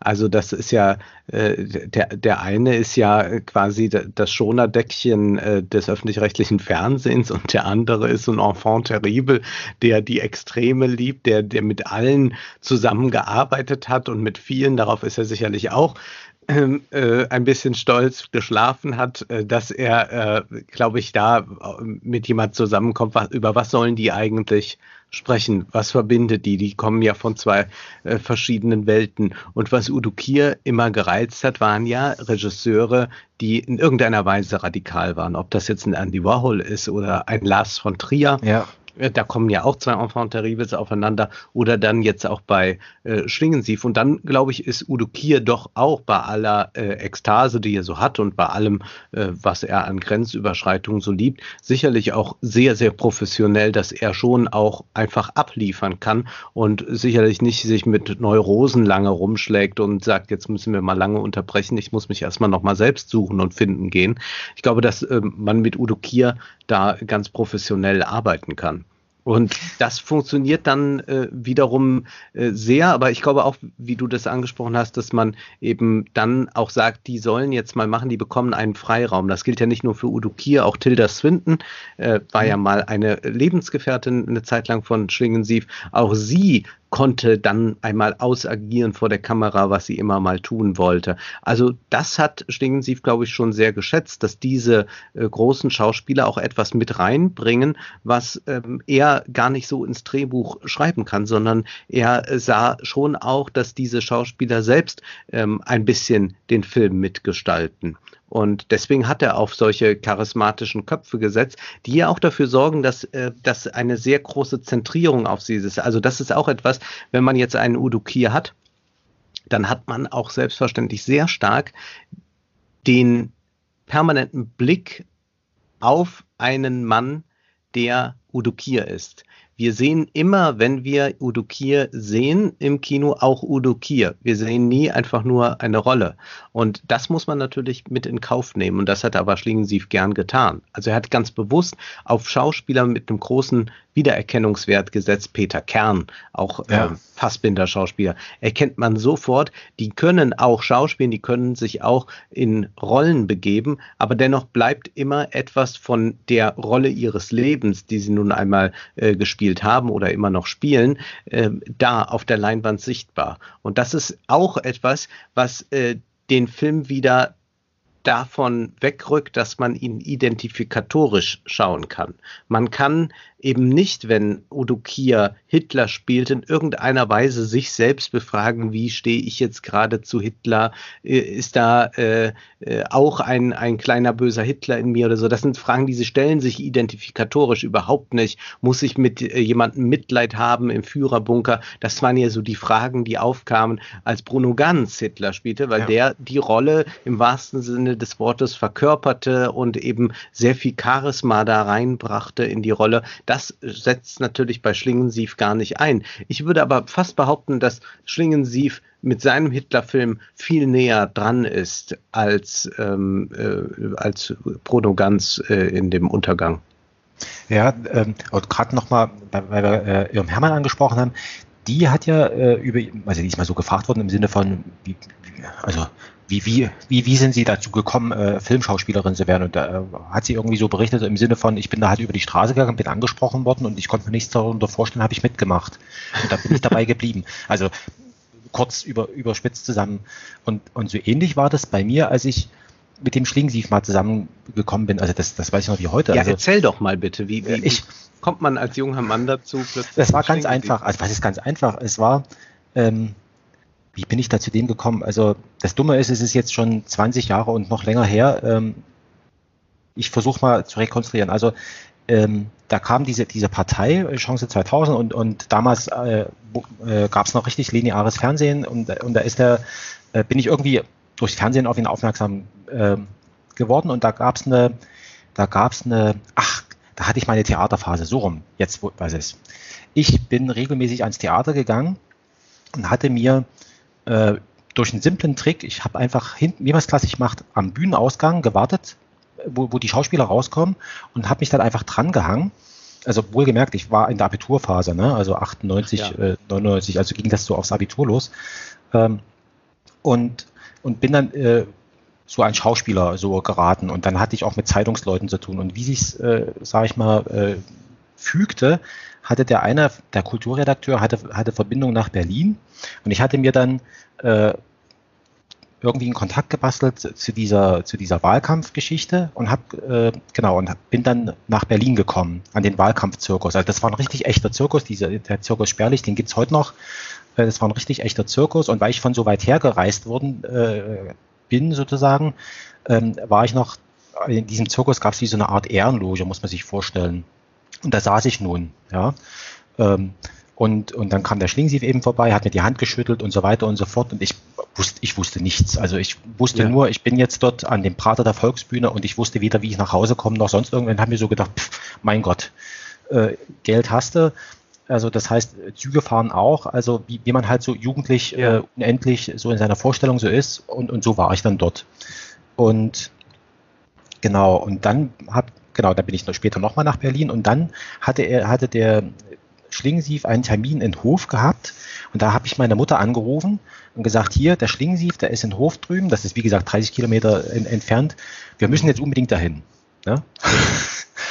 und äh, meine Mutter hat sich breitschlagen lassen, dann sind wir darüber gefahren. Und der war ganz freundlich gewesen und, und äh, waren in so einer Pizzeria, da haben wir uns getroffen, genau, und, und er, genau, in Hof hat er irgendeinen Termin gehabt und dann äh, war noch in Bayreuth am Theater, war auch noch so eine Wahlkampfveranstaltung. Und ich wollte da auch unbedingt mit hin, hatte am nächsten Tag aber Schule gehabt und, und so weiter. Und da hat er gesagt, pass auf, hier, das ist der, der Micha, der ist Anwalt, der wohnt nicht weit von euch entfernt, der bringt den Frank nach Hause hat er meiner Mutter versprochen. Meine Mutter hat ja. gesagt, ja, alles klar. Gibt es noch ein Foto, äh, ein Foto, Bild mit Mutter, da ist der Schlingensief drauf, äh, ich und meine Mutter. Ja. da gibt es noch richtig, richtig ein Foto davon. Und äh, genau, so, so haben wir da so den, den, also das war Wahnsinn. Also das kann man sich gar nicht vorstellen, wenn ich mir das, also wenn ich, wenn mich mein, meine Kinder heute fragen würden, äh, sowas, so ein Unternehmen, ja, ich, ich ja. also erstmal, ich, ich würde es nicht erlauben, ne? Und ähm, meine Mutter hat es erlaubt, mehr oder weniger. Und das war, ja, und so bin ich dann an den, an den dran gekommen und auch in dem Sinne auch kleben geblieben. Und irgendwann habe ich dann mal, als wir dann in Berlin wieder mal waren, äh, also so zwei, drei Berlin-Termine, das war diese Zeit, was ich vorhin gesagt habe, wo, wo der Reinhard Götz dann saß und, und der Schlingensief gegenüber und der Hegemann, ähm, wo ich dann zu ihm gesagt habe, pass mal auf, Christoph, ich verstehe nahezu nichts von dem, was wir hier machen. Ne? Und er sagt, das siehst du, ich auch nicht. Ist doch ja. wunderbar.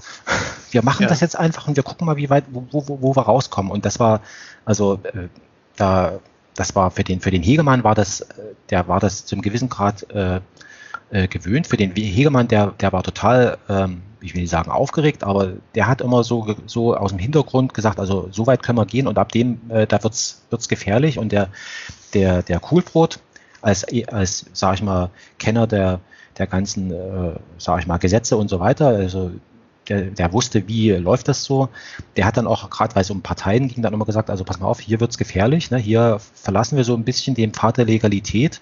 Mhm. Und also die Leute im Hintergrund, die haben schon sehr danach äh, geguckt, ähm, dass es da mit rechten Dingen zugeht. Aber so an sich, das war so richtig reingestolpert. Also so, wie man sich das, äh, keine Ahnung, also eigentlich wie aus einem schlechten Film. Ne? Also du wirst anrufen, hast so eine Idee und machst dann irgendwie und und äh, hast dann, also aus dieser Zeit, das ist halt, das war, äh, keine Ahnung, wahrscheinlich, weil es damit zusammenhängt, weil ich da gerade so 18 Abitur, wo man sowieso aufgeregt ist und auch innerlich so mit wachen Augen da irgendwie, dass das, sag ich mal, so, ein, so einen Effekt hatte. Und ich sag mal so, wie alt war denn der, der Schlingensief da gewesen? Paar 30, 35 ja. oder sowas. Also der war ja sozusagen Und du hast dann dort mitgemacht in, in, bei Aktionen oder was hast du konkret dann genau, gemacht? Genau, also, ähm, also was habe ich, also klar, das ganze bürokratisch, ich habe Unterstützungsunterschriften äh, gesammelt und ähm, also es hieß ja, wähle dich selbst und das habe ich halt gemacht. Also genau das.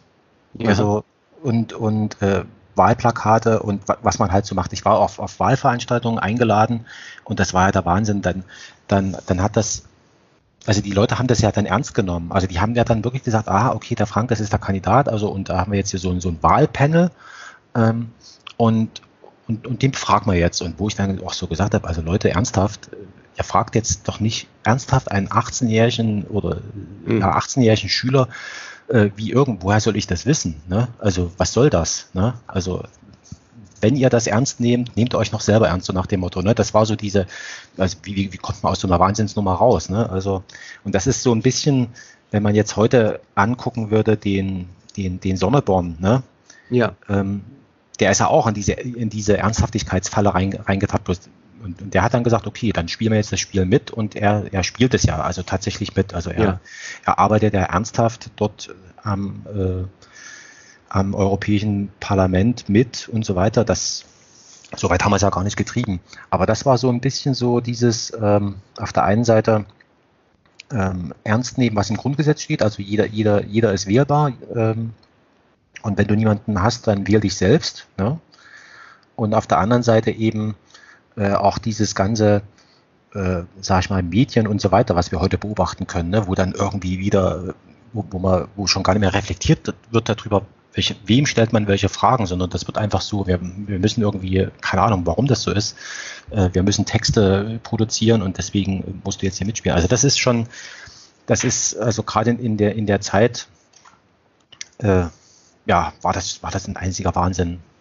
Aber ich habe da jetzt nie so richtig tief abgetaucht und, und habe mich dort im Sinne von, also da gab es auch Groupies äh, richtig, also alles, was man sich mhm. so richtig vorstellen kann, also die da sozusagen äh, äh, einmal Hände schütteln mit, mit Christoph und dann nie wieder Hände waschen, so nach dem Motto. Ist jetzt vielleicht ja, auch gefährlich, ja. das in diesen Zeiten zu sagen, aber, aber das, das gab es eben auch und da habe ich mich aber echt konsequent ferngehalten davon. Also das, das wollte ich nicht so, so kleben bleiben, sondern so aus, sag ich mal, zweiter Reihe, dritte Reihe von ferne beobachten und ab und zu mal so reingehen, wenn es tatsächlich, äh, also um mal drinnen gewesen zu sein und um zu sehen, wie, wie sieht das da drinnen aus, ne? Also wie, ja.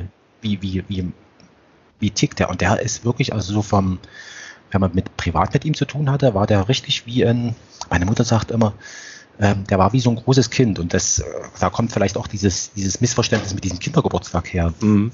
Weil der war immer so, so, so positiv ähm, und hat gesagt, na mach doch, mach ne, und, und guck, äh, aber immer so, ähm, ähm, dir wird nichts passieren. Ne? Also du kannst dir sicher sein, dass das nichts Schlimmes passieren kann. Und das ist was, ähm, ich mache jetzt habe jetzt gerade so, so, so ein Projekt, äh, wo wir Hörspiel machen. Wir wissen alle nicht, wie mhm. Hörspiel geht. Ja? Mhm. Und äh, habe ich gesagt, also komm, wir probieren das mal aus. Was soll passieren? Ne? Ist alles digital. Das Einzige, was, was verschwindet, ist unsere Lebenszeit. Und da kann ich mir Schlechteres vorstellen, was man irgendwie, äh, sage ich mal, machen kann. Und ich glaube, das ist so, dass, man, ja, also das ist ein Teil von dem, was, wo ich sage, das ist offensichtlich zurückzuführen auf den Schlingensief, dass er sagt, mach es, aber nicht in so einer komischen Christian Lindner-Art, so, so nach dem Motto, äh, wenn du das jetzt nicht machst, dann bist du eben selbst dran schuld, dass du, ne, mhm. dass du, sondern ja. dann ist es auch okay. Ne? Also das, also du, du bist nicht gezwungen, da irgendwie ein, ein, Hörspiel zu machen. Ne? Du kannst dich jetzt auch irgendwie, du kannst auch, musst es nicht machen, ne? aber es, wenn du Lust dazu hast, dann kannst du es machen. Und das ist vielleicht etwas, ich bin da letztens mit jemandem über einen Begriff, ich will nicht sagen aneinander geraten, aber da ging es genau um darum, um dieses, ich habe, ich hm, nenne das ähm, Selbstermächtigung. Ja, ich wollte diesen Begriff gerade in den Raum stellen, ja. Ja, der ist aber gefährlich. Weil es eben dieses, ähm, also es gibt offensichtlich so ein, so ein neoliberales Empowerment, ja. ähm, was dem irgendwie, ähm, also was das gerade so fordert, also was so in Richtung Selbstoptimierung ja. und, und, so weiter geht. Das, das stimmt also auch der Begriff Empowerment, der taucht jetzt auch in jedem zweiten Management-Seminar auf. Der kommt ja eigentlich aus der äh, Bürger Rechtsbewegung in den USA. Und bei Selbstermächtigung kann man das selbstverständlich auch erkennen oder es gibt diverse Begriffe eben, die äh, mit selbst operieren. Aber am Ende kann man sich ja äh, doch dann nur fragen, soll man stattdessen in die absolute Passivität, also auch das ist ja so eine Theorie, die immer mal wieder auftaucht, dass man jetzt nichts tut, um dann nicht mehr vereinnahmt werden zu können von äh, einem neoliberalen Regime. Allerdings äh, wäre ich auch sehr dafür eine Differenzierung, würde sagen, eine solche Form der Selbstermächtigung, wie sie bei Schlingensief stattfindet, ist ja eine, die zwar partizipativ ist, die äh, sicherlich einen jeden in irgendeiner Weise beteiligen will, aber nicht in der Form, dass es darum geht, jetzt auszubeuten und äh, diese Ausbeutung auch noch als du willst es ja so hinzustellen, sondern es geht ja tatsächlich darum, Potenziale äh, in einem freizusetzen, die einen selbst in eine Freiheit, in eine Kreativität oder in eine künstlerische Praxis führen, ähm, die ja eben dann ein kritisches Bewusstsein auch entwickelt gegenüber zum Beispiel einem neoliberalen Paradigma. Und das ist erst einmal grundsätzlich das, was Künstler tun. Sie sagen ich, also alle Künstler der Neuzeit, Albrecht Dürer ist so einer der ersten, der ich sagt, der macht dann AD, der macht auch sein ähm, der macht sein, sein, sein, äh, sein Markenzeichen gleich dann auch, was auf jedem äh, Gemälde dann angebracht ist. Und wir haben dann eigentlich lauter Künstler, die ich sagen, das geht dann bis hin zu einem Geniekult oder äh, geht über zur Romantik, äh, geht dann in Avantgarde-Praxis. Äh, wir haben immer dann Künstler, die ich sagen, weil wir uns selbst als Autoritäten setzen. Zugleich sind aber diese Ichs, sind ja welche, die äh, widerständig gegenüber einer systemischen Vereinnahmung sein können. Also wer nicht mehr in der Lage sein will, ich zu sagen, der ist ja am Ende der, der viel besser äh, anpassungsfähig ist, äh, der viel eher äh, regiert werden kann, so wie er es eigentlich nicht möchte. Und äh, Schlingensief zeigt uns eigentlich eine ähm, eine Ichhaftigkeit, die keineswegs äh, dazu da ist, die Ausbeutung zu fördern des Ich, sondern eine, die hin zu einer Freiheit führt und die auch eben äh, tatsächlich ähm, alles versucht, und das ist sicherlich das, probier mal, es kann eigentlich nichts passieren, es ins Spiel aufzuheben und damit auch aufzuheben, ähm, also aufzuheben im äh, Hegelschen Sinne. Also man kann etwas äh, aufheben, ähm, also man kann etwas von, vom Boden aufheben, man kann ein Gesetz aufheben, indem man es wegmacht, man kann es aber auch aufheben, indem man etwas aufbewahrt. Und all das steckt bei Schlingensief drin, wenn er beispielsweise Hitler in seinem Film auftreten lässt oder äh, irgendeinen äh, Bischof in Afrika, Kolonialherren, was auch immer, äh, dann spielt er gerade mit, äh, mit der deutschen Geschichte, mit diesen Symbolen, aber er ermächtigt sich dieser Symbole und ermächtigt sich dadurch äh, sich selbst, um damit dann künstlerisch etwas zu bewirken, aber auch gesellschaftlich etwas zu bewirken, indem er dann eben äh, sagt, wir setzen uns mit dieser Geschichte auseinander. Sie gehört beispielsweise nicht den Tätern, sie gehört aber auch nicht einer Konsenskultur, die sich äh, für Sonntagsreden an Gedenktagen zusammenfindet, sondern wir können mit dieser Geschichte noch ganz anderes machen. Zum Beispiel können wir daraus Kunst produzieren. Jemand, der das auch tut, weil wir auch ein bisschen ja schauen, wer ist da heute noch ähm, vielleicht so ein bisschen in den Fußstapfen von Schlingensief oder zumindest in einer Linie zu nennen, wäre sicherlich äh, Jonathan Mese. Mese ist auch jemand, der mit äh, beispielsweise sehr stark nationalsozialistischen Symbolen spielt, sie aufhebt, tatsächlich ein bisschen so die Leinwand in ein Kinderzimmer verwandelt, um dort zu sagen, im Kinderzimmer wird noch gespielt und da sind auch noch die Symbole, auch die schrecklichen unschuldig. Und er ist auch einer, der sich eben äh, einem ganz ähm, langweiligen Agitprop-Theater entzieht, der nicht sagt, so, ich möchte jetzt mit meinem Theater auf die schlimme Situation der so und so in so und so hinweisen, sondern ich mache auch äh, Subversion, ich mache Spaß und all das. Also das äh, für mich wäre Mese auf jeden Fall jemand, den man in einer Traditionslinie mit Schlingensief sehen kann. Das ist interessant, weil an den hatte ich auch gedacht. Ähm, bei dem habe ich nur so, ähm, der macht ja so, also sein bekanntestes ist ja äh, Diktatur der Kunst. Ja. Und, und äh, sozusagen alles ist Kunst und äh, die Kunst also vernichtet sozusagen alle Unterschiede und also alles geht in Kunst unter sozusagen und und äh, so würde ich jetzt mal so grob zusammenfassen. Das stimmt wahrscheinlich alles äh, nur zur Hälfte. Aber was bei mir bei dem aber das, so so auffällt ist, dass er so selber auftaucht. Wahrscheinlich zwangsläufig, weil er Maler ist. Also man, es gibt ganz wenig Malkollektive, würde ich jetzt mal frech behaupten. Also ähm, wenn, also er, er kommt als Person da drinnen vor und, und alles guckt ihn an und er guckt sozusagen auch zurück. Und, und bei dem Schlingensief hatte man, oder hat, würde ich sagen, da spielt, klar, als, als Marke Schlingensief kommt er schon irgendwie vor, aber wenn man sich so sein, seine Filme so anguckt, ähm, dann wird da ganz stark auch immer gesagt, ja, ja, also wir haben das hier zusammen gemacht. Ne? Also ich bin zwar mhm. hier da, also ja, ein ganz alter Begriff für für Regisseur ist er Spielführer. Ja. Ne? Also ähm, so hat er sich das so vorgestellt oder, oder beschreibt er das selber, also was er so macht. Er sagt also, macht mal ungefähr so. Ähm, ich gucke mir das dann mal an und, und, und gucke, ob es funktioniert und äh, macht mal. Ne? Es kann nichts kaputt gehen. Währenddessen bei dem Mese, das ist eben so, so sehr auf ihn selbst ausgerichtet. Gut, der schleppt da immer noch so seine Mutter mit und so weiter, was aber mehr. Ja, die Mutter so Brigitte Art gehört mit zur Inszenierung. Wir haben bei Mese eben ein Performance-Künstler und der bringt sich selbst mit ein und wo Mese auftaucht, ist das Kunstwerk schon da. Deswegen gab es ja auch diesen Prozess, als er bei einer Podiumsdiskussion mhm. vom Spiegel äh, den Hitlergruß machte, dass er das darf, weil er ähm, Künstler ist. Er ist auch dann, also es ist permanente Performance, wenn Schlingen sie, wenn, wenn Mese auftritt.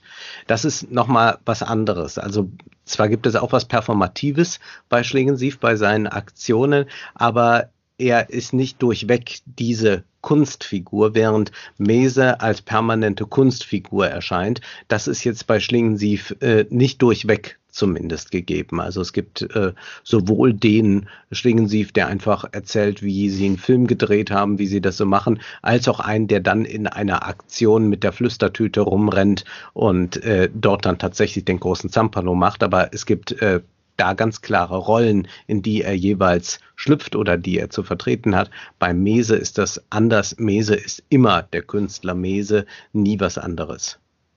Das ist ja ähm, das ist ja auch das, das Interessante. Also das ähm, aus der Begegnung mit, mit dem Schlingensief, da, genau, da war das eigentlich tatsächlich so. Also man, man äh, wusste nie so richtig, also ist es jetzt sozusagen der, der also ist jetzt die in Anführungszeichen Kunstfigur, also das kann in jedem Augenblick zu Ende sein und dann hat er eben diese Flüstertüte da gehabt oder hat gesagt, pass mal auf, wir machen jetzt folgendes. Ähm, aber auf der anderen Seite hatte ich so das Gefühl, dass man, also er hat alles um ihn herum auf eine ganz komische Art und Weise ernst genommen. Mhm. So habe ich zumindest, also, ähm, also ja, äh, gerade wenn, wenn, man, wenn man über diese Filme wie eben das United Trash, er hat eben die UNO ernst genommen, hat gesagt, okay, was, was machen die und jetzt, und, und das, was die dort machen, das nehme ich ernst, das wollen die wirklich und das bringe ich jetzt so, wie ich das beobachte. Also mit dieser eben kolonialen Attitüde, also wir kommen jetzt da runter, bauen uns irgendwie Kinderprostitution und was da eigentlich, was, wir sind ja einer im Ort, aber unter uns. Ähm, und, und so weiter. Und das bringe ich jetzt äh, in, in, den, in den Film auf, die Leinwand und auch mit dieser, mit dieser Partei oder sowas. Also eine ganz komische Art und Weise ähm, wird das sozusagen ernst genommen. Und äh, ich weiß gar nicht, ob man heute, kann man heute auf die Art und Weise noch einen Film drehen? Wahrscheinlich nicht, weil ähm, die Gefahr besteht. Also in Deutschland dass das, nicht. Bei den Förderstrukturen ist das nahezu ja, ausgeschlossen. Das ist das eine. Und das andere ist, das ist tatsächlich, äh, so ist meine Beobachtung, also kann man jetzt in Social Media beobachten oder so, dass eben aus dieser, äh, sozusagen, ich nehme was ernst, äh, dass dann im Grunde genommen nur noch so eine komische Ironie übrig bleibt, mit der man, mit der ich zumindest, ja, die ist zwar sicher, weil es Ironie ist, und man kann dann immer sagen, pass mal auf, das ist ja Ironie, ne?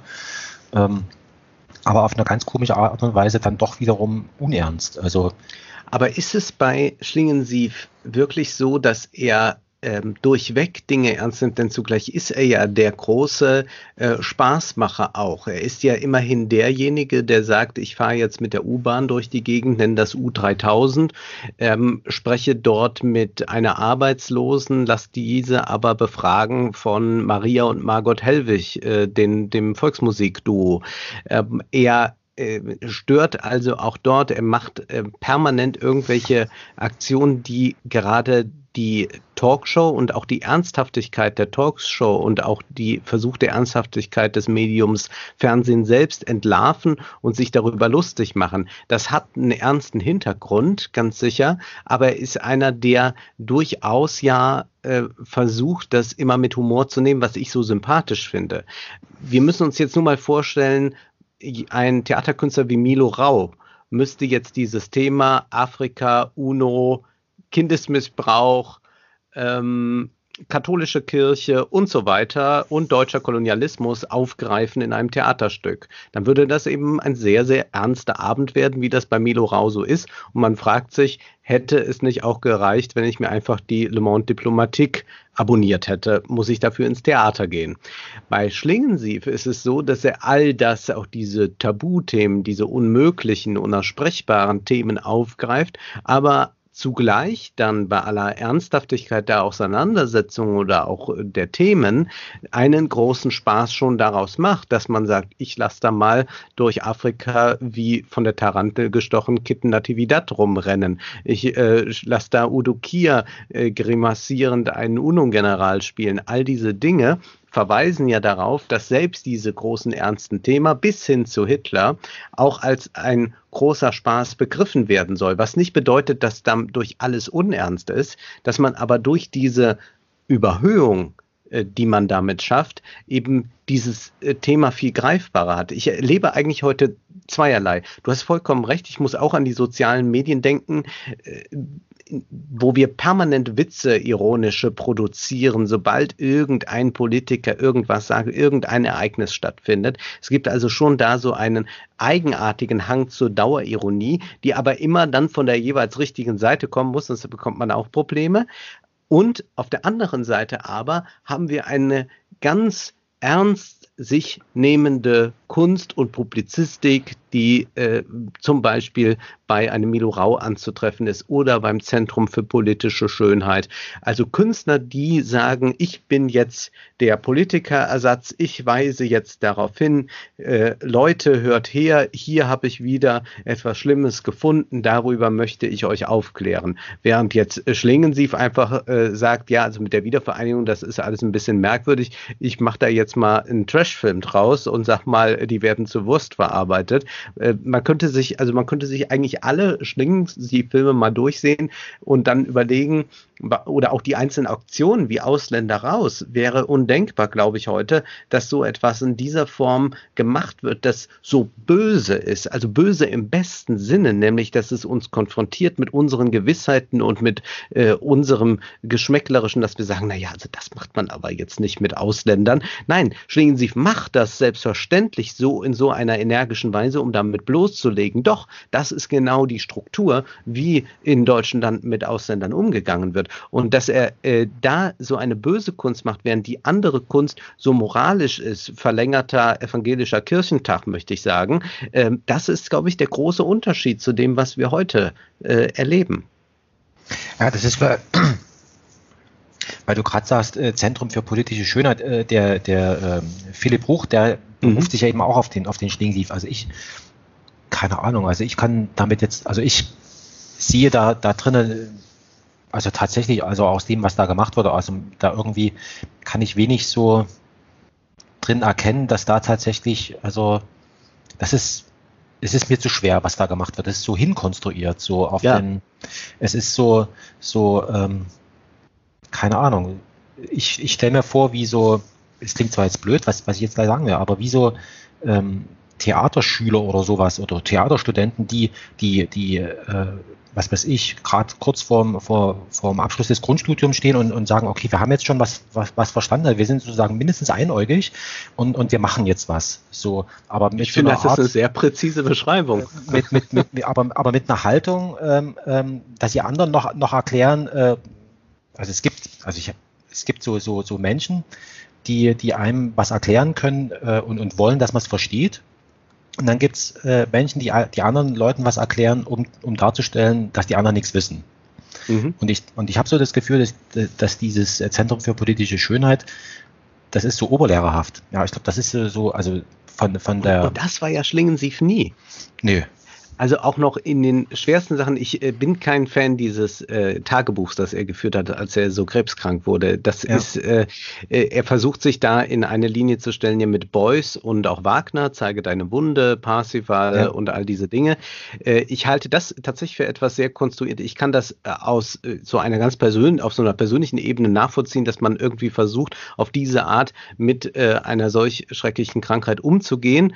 Aber ähm, ich ha halte halte das jetzt, wenn ich das mal rein äh, so ja. als, als Kritiker bewerte, also nur auf die Kunst betrachtet und äh, absehe von dem, ähm, dem menschlichen Schicksal dahinter, das nicht für besonders gelungen. Ich halte das für, für eher banal. Da würde ich sagen, ist jetzt ein äh, Krebsbuch wie das von Hildegard Knef, äh, Der geschenkte Gaul, wesentlich interessanter ästhetisch. Äh, nicht der geschenkte Gaul, Entschuldigung, das Urteil von Hildegard Knef wesentlich interessanter.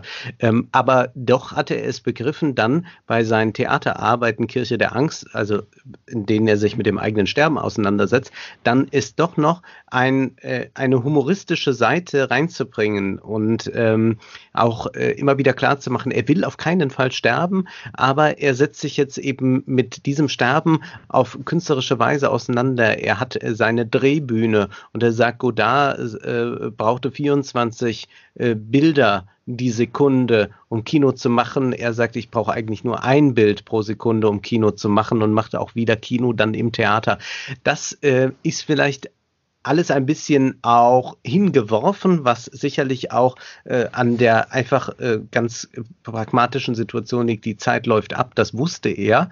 Ähm, aber dennoch ist das immer noch ein viel leichterer Umgang, äh, der ohne das Schwere abzumildern ähm, dem Publikum viel mehr eröffnet, als eben das äh, schon angesprochene jetzt beim, beim Zentrum für politische Schönheit oder bei Milo Rau oder bei vielen, vielen Theatersachen, die es jetzt gibt.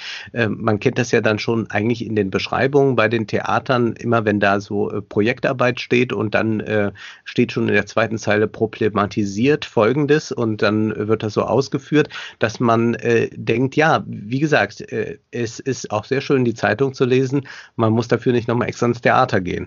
Und dieses Spielerische, das das Theater, das der Film bietet, das hat Schlingensief nie, nie unterschätzt.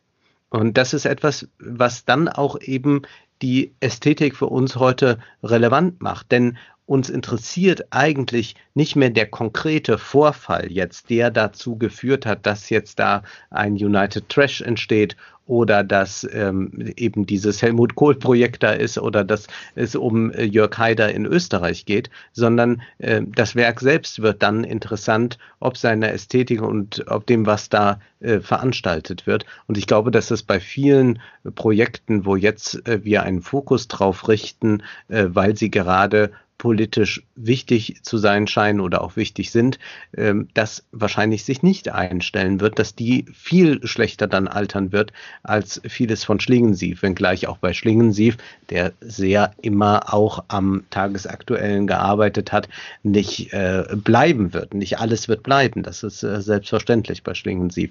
Es wird äh, bei ihm bestimmt der ein oder andere Film bleiben. Es wird sicherlich diese Haltung sein. Äh, dieser Aktionskünstler wird in irgendeiner Weise bleiben, aber vielleicht gar nicht so sehr äh, die konkreten Dinge, äh, da vieles ja auch dann nur so aus der Rekonstruktion zu erfahren ist. Es ist sehr schwer, ein solches Werk, du hattest es ja anfangs schon mal angesprochen, zu kanonisieren in dem Sinne, äh, wie man das jetzt bei einem Schriftsteller tun kann, der zehn Romane veröffentlicht hat, wo man sagt, und hier ist nun die Gesamtausgabe. Ausgabe. Ja, also ich meine, ähm, ja gut, äh, also welche, welche Möglichkeiten hat ein Künstler? Also er hat ja nur sich selbst, also am Ende muss er schon, also ist er auf seine eigene Biografie angewiesen und kann sich dann noch anschließen an über eben so Leute wie den Hegemann oder so. Und das tatsächlich diese, diese Krebsgeschichte, das habe ich dann schon, das war für mich auch so, also habe ich es zumindest wahrgenommen, so, so nach dem Motto, das ist jetzt was für ihn privat und aus Gründen, die in ihm selber liegen, findet das halt öffentlich statt. Das ist eben so. Ja. ja? Also, ähm, aber dieses Zeige deine Wunde, das ist zum Beispiel etwas, was ich selber schon aus dieser äh, Chance 2000 Zeit äh, kenne. Da ging es mhm. nämlich genau darum. Also ähm, da ist, bei YouTube findet man alte, äh, da, da gibt's, äh, Gott, wie hieß das damals, äh, Senderfreies Berlin. Das muss man mal vorstellen, was 1998 äh, möglich war. Da gab es eine, eine sogenannte Wahlarena der kleinen Parteien. Ähm, da, da tritt der Karl Nagel von der APPD auf und so weiter und unter anderem auch äh, jemand von, von Chance 2000 und die haben dort echt ernsthaft äh, ihre Anliegen da bes besprochen und hatten da ja also das war echt ernst. Also die haben da Sendezeit freigeräumt und gesagt, mein Gott, also ob man jetzt die Stunde für das oder für das ist vollkommen egal. Das Studio ist eh gebaut, äh, die Kameraleute sind bezahlt, die kriegen ein festes Gehalt. Also das war damals möglich und das kann man noch noch finden. Und äh, also wo dann tatsächlich äh, der von der der äh, Axel Silber, den gibt's auch tatsächlich noch. Ähm, äh, für seine Behindertenbelange da eingestanden hat, gesagt, nee, ich möchte, also wenn ihr mich wählt, ich, also mir geht's darum. Ne? Mhm. So, er hat konkret von sich gesprochen. Und, äh, und dann kann man schön in diesem Ausschnitt kann man, kann man sehen, ähm, wie, wie der Karl Nagel da äh, Quatsch macht, ne? also da irgendwelchen komisches Zeug, klar, dem ging es um was ganz anderes, aber das mal so, so entgegengesetzt. Mhm. Äh, klar, irgendwelche NPD-Leute kommen da auch noch drin vor und was. Aber das mal so als, ähm, mal so, wie, wie so die, eben dieses zeige deine Wunde und das ist was, was ich erst später dann irgendwie, was offensichtlich von den Boys dann kam, ja. ähm, das war, war zu der Zeit war das immer, der hat dann immer irgendwie sowas gesagt und, und ich konnte mit dem nichts anfangen und es ist dann aber irgendwie kleben geblieben. Und irgendwann taucht das mal später wieder, wieder auf, ne? Und dann kriegt man irgendwie raus, ah, alles klar, das kam ja vom Boys-Original, ne? Und, und auf so eine ganz komische Art und Weise hast du dann sozusagen so ein bisschen was aufgesaugt und, und, und ja angesammelt. Und ich glaube, das ist tatsächlich so dieses, ähm, ja, man ist dort nicht in, in so eine Art Schule gegangen, wenn man ihm begegnet ist, sondern das das ist wie so, wie so Jungs oder, oder so, sich nachmittags was, was erzählen. Ne? Also wenn man so mhm. gemeinsam mhm. auf der Parkpark irgendwie sitzt, also so kommt mir vielleicht vor. Und das ist ja eigentlich das, das Interessante, dass wir jetzt so eine Art der Mischung von professionell und unprofessionell, von so Beiläufigkeiten ähm, an diesen Bürgerbühnen eigentlich sehen. Und ich glaube, das ist so das, also das ist so mein Verdacht, dass das etwas ist, was irgendwie davon übrig bleiben wird. Diese Art der Haltung, dass wir, dass wir jetzt nicht sagen können, ah, alles klar, dass wir haben jetzt hier, also jetzt steht äh, in, in, in der Filmhochschule äh, dienstags 15 Uhr ist Schlingensief dran und dann lernen wir irgendwas, sondern ja. dass das eher was anderes ist, sondern es geht um, um, um so eine Haltung. Und da habe ich so den, den Verdacht, dass das, ob er es nur wusste oder nicht, dass das vielleicht auch von, äh, von dem Brecht herkommt. Also der Brecht, der hat ja so ein, dieses Lehrtheater und ich habe das ja so verstanden, ähm, dass es darum geht, dass die Leute selbst was machen sollen.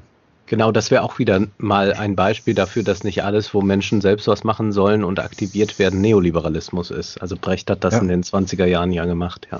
Ja, mit dieser, mit dieser Radiotheorie, äh, die uns jetzt als Podcast irgendwie sozusagen wieder ganz neu vorkommt. Ähm, aber das ist echt, echt interessant. Also das, das hätte ich, ich hätte eher darauf vermutet, dass es tatsächlich wie so eine Art Schlingensief, Ästhetik oder wie auch immer da irgendwas gibt, was man tatsächlich lernen ist. Und dass es dann am Ende in Anführungszeichen nur die Haltung ist, oder die Praxis, also Praxis und Haltung, ja. also das äh, Machen, Loslegen. Bei Beuys haben wir das ja auch. Beuys hat zwar gelehrt äh, an äh, der Düsseldorfer Kunsthochschule, aber nicht in dem Sinne Meisterklassen, die jetzt sagen, so malen wir jetzt, so machen wir das jetzt, sondern auch da geht es eigentlich Aktivierung, etwas zu tun. Und wenn man sich dann diverse Beuys-Schüler ansieht, dann sieht man, dass da ganz viele ästhetisch überhaupt nichts mit Beuys irgendwie zu tun haben. Die haben ja nicht plötzlich auch alle gesagt, wir ziehen uns einen Filzhut auf und machen mit Fett was. Ähm, das heißt, wir äh, werden äh, Schlingensief erleben wir, glaube ich, schon äh, im Theater. Also es gibt, glaube ich, ganz viele Theaterinszenierungen, die sich implizit oder explizit auf Schlingensief beziehen. Und es ist, glaube ich, diese Art des ähm, Machens, was du hast die Bürgerbühnen erwähnt. Ich würde sagen auch eben was äh, die äh, nicht etablierten Filmemacher vielleicht einfach einmal ausprobieren, äh, dass sie äh, zumindest einmal die Tür geöffnet bekommen haben, dass auch dies alles Film oder Kunst oder Theater sein kann und wir eigentlich ja äh, zum Beispiel im Film so eine ganz schlimme Formatierung stattfindet. Äh, Wenn man sich den deutschen Film, und ich meine jetzt mal nicht den, über den ich mich sowieso die ganze Zeit empöre, den Schweiger-Schweighöfer-Film, äh, sondern wenn man sich mal den äh, deutschen Historienfilm ansieht, wenn man sich ansieht, wie in Deutschland irgendwie ernste Themen im Kino verhandelt werden, dann bis auf ganz wenige Ausnahmen haben wir dort ein sehr formatiertes Kino, so sieht das halt aus. Und dann spielen die entsprechenden Schauspieler, die man aus äh, Fernseh und Kino kennt, äh, in äh, den entsprechenden Rollen damit, mal mit angeklebten Bart, mal ohne. Aber ästhetisch wird da äh, überhaupt nichts gewagt, da ist nichts Überbordendes. Diese Filme beginnen nicht mehr zu knistern oder zu brennen oder irgendetwas, sondern es sind eigentlich äh, Produkte, die hergestellt werden wie irgendwelche Konfektionsware, kann man sagen. Und das, die deutsche Filmförderung unterstützt diesen Trend, äh, unterstützt ihn auch dadurch, Schlingensief hat das immer so schön gesagt, dass man eigentlich Anträge haben möchte, in denen der Film schon so fertig steht. Man möchte gar nicht mehr das Experiment zulassen, möchte gar nicht, dass sich bei dem Dreh etwas entwickelt, sondern man soll schon, bevor man überhaupt äh, gedreht hat, ja noch zum Teil, bevor man das Drehbuch fertig hat, genau beschreiben, wie dieser Film auszusehen hat. Es ist genauso eine Idiotie wie an Universitäten, wenn äh, Promotionsvorhaben oder Forschungsprojekte schon vorab so genau skizziert werden sollen, als seien sie schon absolviert, als seien sie schon geschrieben. Und das tötet alles, was künstlerische Freiheit eigentlich bedeutet. Insofern kann eigentlich der Geist von Schlingensief nur außerhalb dieses Establishments stattfinden, weil das Establishment, also wer mal Leute von der Filmförderung oder so gesehen oder gar getroffen hat, weiß, äh, was ich meine, ist vollkommen ohne ein nur das geringste Verständnis dafür, dass äh, Kunst das Zufällige, Überbordende und das Scheitern im wahrsten Sinne des Wortes äh, äh, be auch bedeuten kann und dass das auch nichts Schlechtes ist. Man möchte eigentlich ähm, dort ähm, passfertige Werke haben, die dann in die Programmplanung des Fernsehens gut reinpassen, wie ein, ein Puzzleteil in einem größeren Puzzle, aber da geht es überhaupt nicht darum, eine künstlerische Freiheit zu ermöglichen durch Förderung, sondern die Förderung ist eigentlich da, äh, damit sie äh, Leitplanken setzt und einen ganz engen Korridor, in dem man sich bewegen kann. Und das ist etwas, wo Schlingensief zu einer Zeit kam, in der noch mehr möglich war und er auch ein bisschen Glück hatte, mit den richtigen Leuten zur richtigen Zeit zusammenzusitzen, die dann mal jenes oder dieses Budget äh, locker gemacht haben, dass er sich einfach mal dafür 100.000 äh, oder so verwirklichen kann und einfach mal einen Film ausprobieren kann. Das ist heute äh, geradezu undenkbar und am Theater im Übrigen auch. Gerade in der freien Szene muss man sich nur mal ansehen, wie da Förderanträge sind, was da alles mittlerweile aufgeführt werden muss. Äh, das ist also eine, eine eine äh, Verbeamtisierung äh, der, der, der künstlerischen Freiheit, wie man sie sich kaum vorstellen kann.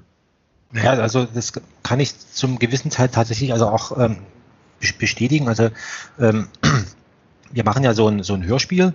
Ähm, Restwärme heißt das von, von Eugen Ruge. Das ist ein Theaterstück aus den 90ern. Da geht's geht's schlicht und ergreifend, also ein Mann äh, bereitet sich auf ein Vorstellungsgespräch vor. Das ist ein Ein-Personen-Stück, geht ungefähr eine Stunde. Und jetzt äh, hatte ich die ehrenvolle Aufgabe gehabt. Also der Eugen Ruge lebt noch. Das heißt, man muss ihn fragen, äh, wenn man was mit seinem Werk irgendwie ähm, machen möchte. Und jetzt hatte ich, jetzt ist es in Deutschland so, da gibt es also einen Verlag, an den man sich wendet und äh, da muss man dann äh, so, und da habe ich dann eben hingeschrieben, also wir wollen dieses, dieses Hörspiel machen. Und dann kam äh, sofort äh, zurück, ähm, was genau wollen Sie denn da machen? So, und da habe ich dann erstmal ehrlicherweise gesagt, dass, also wir wollen ein Hörspiel machen. Wie konkret das aussieht, weiß ich jetzt nicht. Das ist ein Experiment. Ja, also und, und äh, das war also, ähm, ich glaube, diese, diese Ausrede oder dieses, äh, die, was ist Ausrede, es ist ja tatsächlich so. Also wir wissen nicht, was, wie das am Ende aussieht. Mhm. Ähm, das hat dann am Ende gezogen, dass sie dann gesagt hat, also die, die Frau da vom, vom Verlag, also sie bespricht das mit dem, mit dem Eugen Ruhe und der hat ihr jetzt zurückgemeldet, also ähm, Experiment ist gut und wir sollen bitte schön machen. Ach ja. ja also, äh, ähm, ja. also er hat sich da jetzt erstmal nicht dagegen gewendet. Ähm, wir sollen ihn nur informieren, wenn wir an dem Text irgendwas dran rumbasteln. Ähm, mhm. Das würde ihn schon, schon interessieren, aber ansonsten sollen wir, sollen wir machen und, und, ähm, und bis jetzt kam da auch nichts irgendwie im Sinne von äh, Zwischenergebnis oder sowas. Also, mhm. aber ja, also das, das ist schon, also gerade an diesem Hobbyprojekt, also wenn da schon die Frage, was wollt ihr machen? Ich hätte ehrlicherweise, ich wüsste jetzt auch gar nicht, wie, wie, wie das gehen soll. Man weiß doch nicht vorher, was man da macht. Also das wäre dann, äh, glaub, wenn man so Fernsehfilme macht, wie sie momentan sind, oder solche Kinofilme, dann weiß man das, ja. Also das äh, es ist Wahnsinn, aber es hat Methode, kann man da ja durchaus sagen. Aber selbst, selbst ein, ein Drehbuch, also ich habe mich mal auch mit, mit Drehbuchschreiben beschäftigt, mal eine kurze Zeit, also rein um das Technische, also wie geht das? Selbst in einem Drehbuch ist noch genug, sage ich mal, Platz zwischen den Zeilen, dass man nicht mehr weiß, ähm, was nun, ähm, was da nun wirklich passiert. Also das, deswegen, und, und ich glaube, ja, also ich glaube, in dem Augenblick, wenn man es genau beschreiben kann, wird es auch schon wieder uninteressant. Also, weil dann ist es schon passiert. Den Film brauche ich dann nicht mehr machen. Wenn ich aufschreiben kann, dann ist es, äh, würde ich jetzt persönlich sagen, also das würde mich, mich dann nicht mehr interessieren, weil das ist ja etwas, also ja, dann brauche ich, dann brauche ich auch keinen Film machen, also wenn ich schon weiß, wie es geht. Also das ist ja gerade eigentlich das, wir machen einen Film, ne? Also ähm, ja, das ist, das ist interessant, weil du diese, diese Film, wie ist denn das eigentlich mit dieser Filmförderung? Ich habe das bloß mal so am Rande, da gibt es also diese Landesfilm, irgendwas, was sieht man dann immer, das, das Filmboard Berlin-Brandenburg äh, in irgendwelchen und, und genau, es gibt verschiedene Filmförderungen. Nicht jedes Bundesland hat eine. Zum Beispiel hat Rheinland-Pfalz keine Filmförderung, aber NRW hat eine, Bayern, äh, Berlin mhm. und so weiter. Und man kann dann, wenn man sich bewirbt, äh, sich auch bei mehreren gleichzeitig bewerben. Und dann muss es nur so sein, dass das in verschiedenen Bundesländern hergestellt wird. Dann sagt man, der Schnitt passiert in Berlin, gedreht wird in NRW. Und dann geht es äh, in verschiedene Etappen. Also es gibt auch so etwas wie Drehbuchförderung, es gibt dann Filmförderung an sich, auch wieder Förderung dafür, wenn der Film dann draußen ist, dass er auf DVD veröffentlicht wird. Filmförderungen müssen, wenn der Film erfolgreich ist, zurückgezahlt werden. Das ist also immer das Argument, warum man diese äh, Sachen von Schweiger oder Schweighöfer fördert. Naja, die zahlen ja die Fördersumme zurück, weil die Filme kommerziell erfolgreich sind. Der Witz ist nur, die zahlen die zwar zurück, nur dadurch fehlt trotzdem bei der Verteilung Verteilung den anderen etwas. Also das mag dann sein, dass das uns als Steuerzahler äh, dann nicht besonders äh, hart trifft, aber es ist so, dass eben dann die, die eigentlich damit gefördert werden sollten, dann nichts bekommen, weil eben ganz große Budgets direkt an diese großen Namen durchgehen. Und wenn man sich mal anschaut, welcher Unsinn da gefördert wird, geht es also überhaupt nicht darum, um Qualitätsmaßstäbe, denn auch Unterhaltungskino darf ja durchaus einen gewissen Anspruch haben. Hollywood zeigt uns das ja immer wieder, wie das eigentlich geht. Nein, äh, da ist im Prinzip, ist das äh, äh, das sind äh, Kartelle, die sich da gebildet haben im Filmbusiness äh, der schrecklichsten Art und Weise. Und entweder ist man Teil einer solchen ähm, merkwürdigen Konstellation, dann hat man Glück, dann bekommt man jeden Unsinn gefördert oder man hat eben Pech und dann bleibt man, äh, gehört nicht dazu und dann bleibt man draußen und muss irgendwie sehen, äh, wie man klarkommt. Das ist ähm, ein ganz furchtbares System, das ähm, von vielen Seiten äh, gedeckt und gestützt wird und eigentlich muss, müsste man da, äh, also ich bin durchaus für Filmförderung, aber man müsste da grundsätzlich äh, andere Kriterien aufstellen, denn gefördert werden muss ja nicht an sich äh, irgendwas nur, dass, dass man Filme hat, das ist ja Unsinn. Da könnte man auch sagen, Hauptsache wir drucken mal Bücher, sondern auf den Inhalt käme es ja an. Insofern müsste man die komplett umbauen, so dass ähm, also nur die Filme gefördert werden, die wirklich ähm, gut sind und der Rest kann ja, wenn er sich ja kommerziell trägt, sich auch kommerziell dann gleich auch selbst produzieren. Äh, besteht ja, kann, kann ja jeder machen. Also wenn wir jetzt Geld in die Hand nehmen und wollen einen Film drehen, ähm, dann äh, steht uns das ja frei. Und wenn das Publikum dann in Millionen Scharen zu uns kommt, dann haben wir Glück. Und sonst hat man halt ein unternehmerisches Risiko. Und das ist halt so. Aber wenn man das nicht möchte, dann muss man ja auch nicht kommerzielle Filme machen. Also man muss ja, äh, niemand zwingt einen in Deutschland eigentlich, dass man romantische Komödien drehen muss. Also es ist ähm, wirklich ganz fürchterlich und Schlingensief hat ja auch immer wieder äh, gewettert. Ich mich, äh, erinnere mich da auch an einen Auftritt in der NDR Talkshow. Äh, da war äh, der Kulturstaatsminister äh, Neumann war damals äh, zu, zu Gast. Da hat er sich da sehr aufgeregt. Aber es ändert sich selbstverständlich nichts, weil diese Filmbranche extrem verfilzt ist und auch permanent sich an den Filmhochschulen, äh, zum Beispiel München oder so, ein Nachwuchs reproduziert, der auch so stromlinienförmig entsprechend denkt. Also den sollte man eigentlich mal ein ganzes Semester äh, jeden Tag äh, nonstop Schlingensief-Filme vorspielen, äh, bis sie, also so, ich stelle mir da so eine äh, Gehirnwäsche vor wie in äh, Cube Matrix, mhm. äh, Clockwork Orange, dass die so lange das gucken müssen, bis sie auf andere Gedanken kommen. Also das hätte ich jetzt, ich hätte jetzt gar nicht, das hätte ich vermutet, also dass man, ähm, dass man doch an die Filmhochschulen geht und äh, da gibt es ja immer diese Abschlussfilme, sag ich mal, ne? also macht er hier seinen, seinen Abschluss, dreht da einen Film oder, oder macht er irgendwas. Ähm, hätte, jetzt hätte ich gedacht, dass dort gerade noch irgendetwas äh, im Sinne von Unreines oder noch nicht äh, Verbogenes irgendwie dort zu finden ist. Das, äh also mitunter wird es das geben und es kommt auch sehr auf die Filmhochschule an, aber es gibt eben auch sehr viele, deren Wunsch ist es eben dort stattzufinden, um irgendwann dann auch die äh, Komödie mit Caroline Herfurth zu drehen oder äh, irgendwas mit Elias Mbarek, was Witziges. Oder halt, wenn es mal ernst sein soll, dann ein Tatort zu irgendeinem Thema, bei dem man dann hinterher noch Anne Will drüber quasseln lassen kann. Das ist schon äh, eine sehr dominante Sache und dieses Widerspenstige ist ähm, so nicht mehr zu finden. Also da ist Schlingen sie fast den äh, Film anbelangt, also was das Kino anbelangt, wirklich einer der letzten, der das so macht. Ich könnte mir nicht vorstellen, dass heute ähm, Künstler dieser Art überhaupt noch äh, eine Förderung bekommen würden. Und äh, Schlingensief hatte das Glück, auch noch dann Filmfestivals zu haben, die ihn einladen. Also Hof hast du mhm. genannt, ähm, auch Kinos, die das mal spielen, die sich dem aussetzen. Das ist eigentlich kaum noch anzutreffen. Das, ähm, wenn du jetzt den, den Auftrag hättest, ne? also im Sinne von, ähm, ähm, also du wirst sozusagen über, über Deutschland abgeworfen ähm, mit dem Fallschirm und mit dem Auftrag, äh, finden Sie so jemanden. Wo würdest, wo würdest du da gucken? Also ähm, irgendwelche Festivals oder ja, wo findet man, also wo, wo wird es interessant in, in dieser Richtung? Ähm, das ist sehr schwierig, äh, das zu finden. Wahrscheinlich wird es mitunter bei Filmhochschulen sein, denn dort gehen ja auch manche mit großen Idealen hin und werden dann konfrontiert mit äh, der Regelhaftigkeit und der Konformität äh, eines äh, dort etablierten Systems und auch eines etablierten Mittelmaßes, das sich gerne selbst rekrutiert.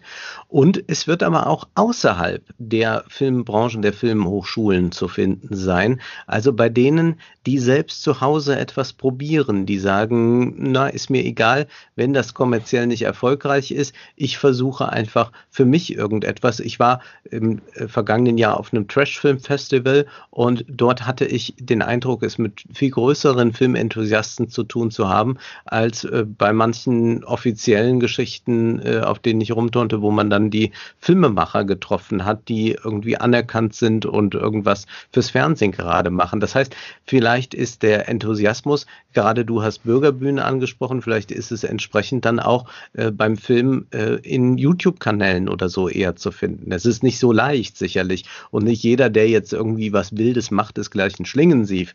Das ist ja auch äh, immer naja. so ein Trugschluss. Äh, man muss auch schon einen sehr eigenen Weg dann finden, um das zu sein. Also es geht nicht darum, dass man einfach mal äh, ein bisschen Chaos anrichtet. Das kann am Ende dann auch fast jeder. Aber ich glaube schon, dass ähm, man es eher außerhalb finden kann. Ja, würde ich sagen. Oder man müsste vielleicht sich äh, konsequent die äh, Leute angucken können, die nicht aufgenommen wurden auf Filmhochschulen. Auch das wäre vielleicht interessant.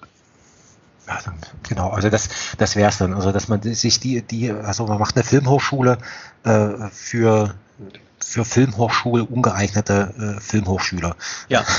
Oder die, die ihr Filmhochstudium äh, abgebrochen haben, haben nach drei Semestern oder so. Also das, das wäre vielleicht eine Möglichkeit. Man muss ja auch sehen, wir haben heute auf jeden Fall einen großen Vorteil.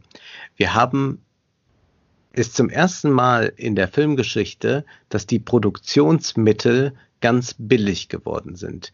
Wir können heute in einer Qualität Filme drehen, wie man das früher nur mit großen, teuren Kameras konnte. Werner Herzog musste sich ja eine Kamera klauen von der Filmhochschule, um seinen ersten Film zu machen. Wir brauchen eben heute nur ein paar hundert Euro in die Hand zu nehmen, genauso wie wir ja jetzt auch mit sehr wenig Geld es schaffen, uns miteinander zu unterhalten, wie man das früher nur im Radio konnte.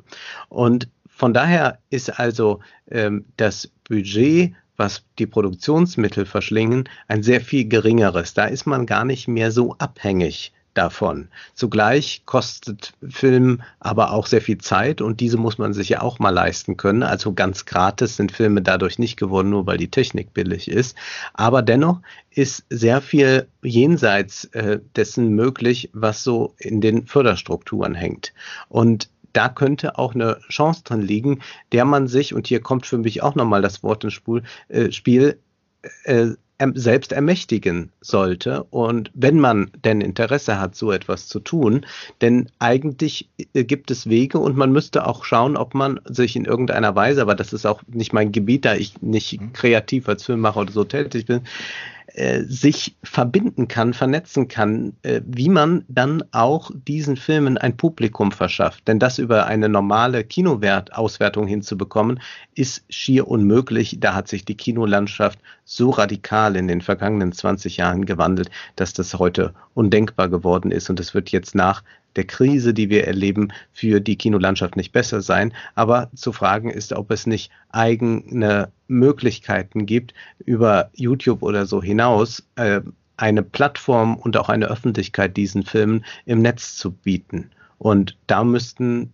ein paar Programmierer her und ein paar Leute mit Ideen und auch einem gewissen Marketinggeschick, denn das muss man auch wieder bei ja. Schlingensief sagen, er war auch ein Marketingstratege. Ja, ja. Er hat es geschafft, laufend in die Presse zu kommen mit diesen Dingen. Also da sehe ich schon Möglichkeiten und die sind dann nicht so wie United Trash und die haben vielleicht auch nicht den Spielfilmcharakter von einem anderen Schlingensief-Film, aber Schlingensiefs Geist könnte im virtuellen, im viralen Zeitalter doch auch eine Zukunft haben, auf ganz andere, für ihn auch sicherlich äh, nicht vorhersehbare Weise. Ja, das ist, wie gesagt, also bei dem, bei dem Schlingensief, wir haben es ja mit einem, mit einem äh, ganz komischen Künstler da eben auch so zwischen, ich sag mal, zwischen Theater und, und, und Film zu tun. Ne? Das ist, äh, und wie gesagt, ich habe mich jetzt in der letzten Zeit, also im Vergleich äh, relativ viel mit, mit Theater beschäftigt und und äh, wie gesagt, das Einzige, was ich dort noch, noch also was ist das Einzige, also das, was, was mir eben prägnant äh, entgegengesprungen ist, ist so dieses Bürgerbühnen-Thema, was nichts mit Freiheitsszene zu tun hat, sondern eben tatsächlich, also an einer großen Bühne hängt nochmal so eine Art, also man kann die, die Strukturen, also gerade äh, wenn man an Bühnenbild denkt oder sowas, die, die Strukturen eines, eines großen Theaters benutzen und, und äh, hängt dahinter. Und ich hätte jetzt eher gedacht, dass gerade, aber vielleicht bin ich da auch äh, zu naiv in der Hinsicht, dass gerade so solche großen Sender wie der WDR oder sowas, die ja tatsächlich also Geld ohne Ende haben, dass die sagen, mein Gott, also dieses, wir haben jetzt, also Sendefläche ist nicht mehr knapp, weil wir haben ja unsere, wir haben die digitalen Möglichkeiten und äh, gerade über diese, sage ich mal, Schiene, dass man da relativ viel machen kann, was jetzt vielleicht im, im, äh, im echten Fernsehprogramm unsichtbar ist, aber irgendwo anders jetzt stattfindet. Dann hätte ich jetzt gedacht, dass das so als Parallelstruktur vielleicht noch eine Möglichkeit ist, ähm, da sowas zu fördern, weil tatsächlich. Aber Schlingensief hat ja selbst immer Probleme ja, ja. im Fernsehen vorzukommen. Es sind ja manche Filme noch nie von ihm, die zwar gefördert wurden und hinter denen Fernsehsender steckten, im Fernsehen gezeigt wurden. Das hat er ja. ja gesagt. Also da war ja dann ein NDR-Intendant, äh, der gesagt hat, zu meinen Lebzeiten nicht, Herr Schlingensief, wird das nicht gezeigt werden. Da also theoretisch ist das äh, möglich und man kann ja auch experimentelles und so bei Arte mit untersehen, so ist es ja nicht, aber das ist äh, nicht gerade was äh, groß pressiert da. Also ich hätte, genau, also das ist, also im Grunde genommen ja, man muss da selber ran. Es nützt alles nichts. Ja, ich glaube, das ist etwas, also Schlingensief hatte die Möglichkeit, äh, zum einen sich selbst so äh, in Szene zu setzen, dass er eine große Aufmerksamkeit produzierte, die dann auch dafür sorgte, dass es ein Interesse gab, ihn irgendwo stattfinden zu lassen. Zugleich hatte er Glück, äh, mit Leuten zusammenzuarbeiten, die ihm da auch die eine oder andere Tür öffnen konnten. Aber da hat sich auch alles nochmal sehr viel verändert, um nicht zu sagen verschlechtert in diesen Strukturen, die Schlingensief da noch genutzt hat. Die sind heute so nicht mehr gegeben. Auch ist zu fragen, ob dieses Publikum noch so im Kino anzutreffen ist oder ob das dann tatsächlich woanders eben liegt im Internet Internet. Man sollte jetzt aber, denke ich, dann, und das hätte wahrscheinlich Schlingensief nicht äh, getan, diesen ähm, alten Strukturen nachweinen, äh, auch wenn es eigentlich schade ist, dass es mitunter nicht mehr gibt, aber äh, sehen, ob heute äh, wieder neue Gebiete sind, auf denen man äh, im besten Sinne des Wortes scheitern kann. Also äh, was jetzt beispielsweise im virtuellen Raum möglich ist. Und da denke ich, ist schon noch für die äh, Künstler eigentlich relativ viel zu tun. Es kann ja nicht angehen, dass Streaming jetzt eigentlich nur dadurch daraus besteht, dass man entweder äh, zweite Garde-Filme bei Prime sich ansieht, irgendwelche Netflix-Serien, die ähm, irgendwie dann auch äh, sich äh, bis aufs Haar zu gleichen scheinen oder dann jetzt eben Disney Plus, die dann uns mit äh, diesen ganzen Disney-Machwerken überschwemmen. Also Streaming kann ja auch was sehr anderes nochmal bedeuten. Ähm, wie das dann aussehen kann, äh, ist die große Frage. Es ist auf jeden Fall möglich, dem eine Öffentlichkeit zu bieten. Ähm, und man braucht aber dafür dann auch ein Publikum und muss ein bisschen auch diese Aufmerksamkeitsökonomie von heute verstehen, die wiederum eine andere ist als damals. Also Schlingensief konnte halt auch noch auf die ganz klassischen Organe zurückgreifen. Äh, das war eben Zeitungen, das war das Fernsehen. Heute müsste er, um auf sich aufmerksam zu machen, ähm, wieder ganz anders vorgehen. Aber ich bin mir sicher, dass er das auch gekonnt hätte. Jetzt nochmal, oh, letzte, vorletzte Frage.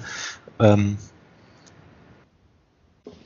äh, wenn, man, wenn man Filme macht und äh, dann werden sie kritisiert, lässt sich denn eigentlich auch in deinem Fach etwas beobachten, ähm, wo man sagt, also das hat sich schon tatsächlich also, äh, verändert, also dass man in Anführungszeichen so einen Irrtum zugibt, also äh, im Sinne von, äh, also der Schlesiv hat ja berichtet davon, dass er, dass er zumindest in der Anfangszeit ist das so mehr oder weniger, ja, jetzt kommt er wieder hier und das ist ja alles, äh, ne, also Stichwort äh, Kindergeburtstag, lässt sich da was beobachten, dass man heutzutage mit solchen Urteilen vorsichtiger umgeht, im Sinne von, also äh, ich möchte das jetzt gar nicht so entscheiden oder dass man sich dann, also hat sich da irgendwas verändert im Sinne von, dass man sagt, pass mal auf, also wenn unsere Qualitätskriterien die folgen sind, dann gilt das eben auch und wenn das eben gut ist, dann ist es gut, Punkt bezogen jetzt äh, nur auf Schlingensief oder generell?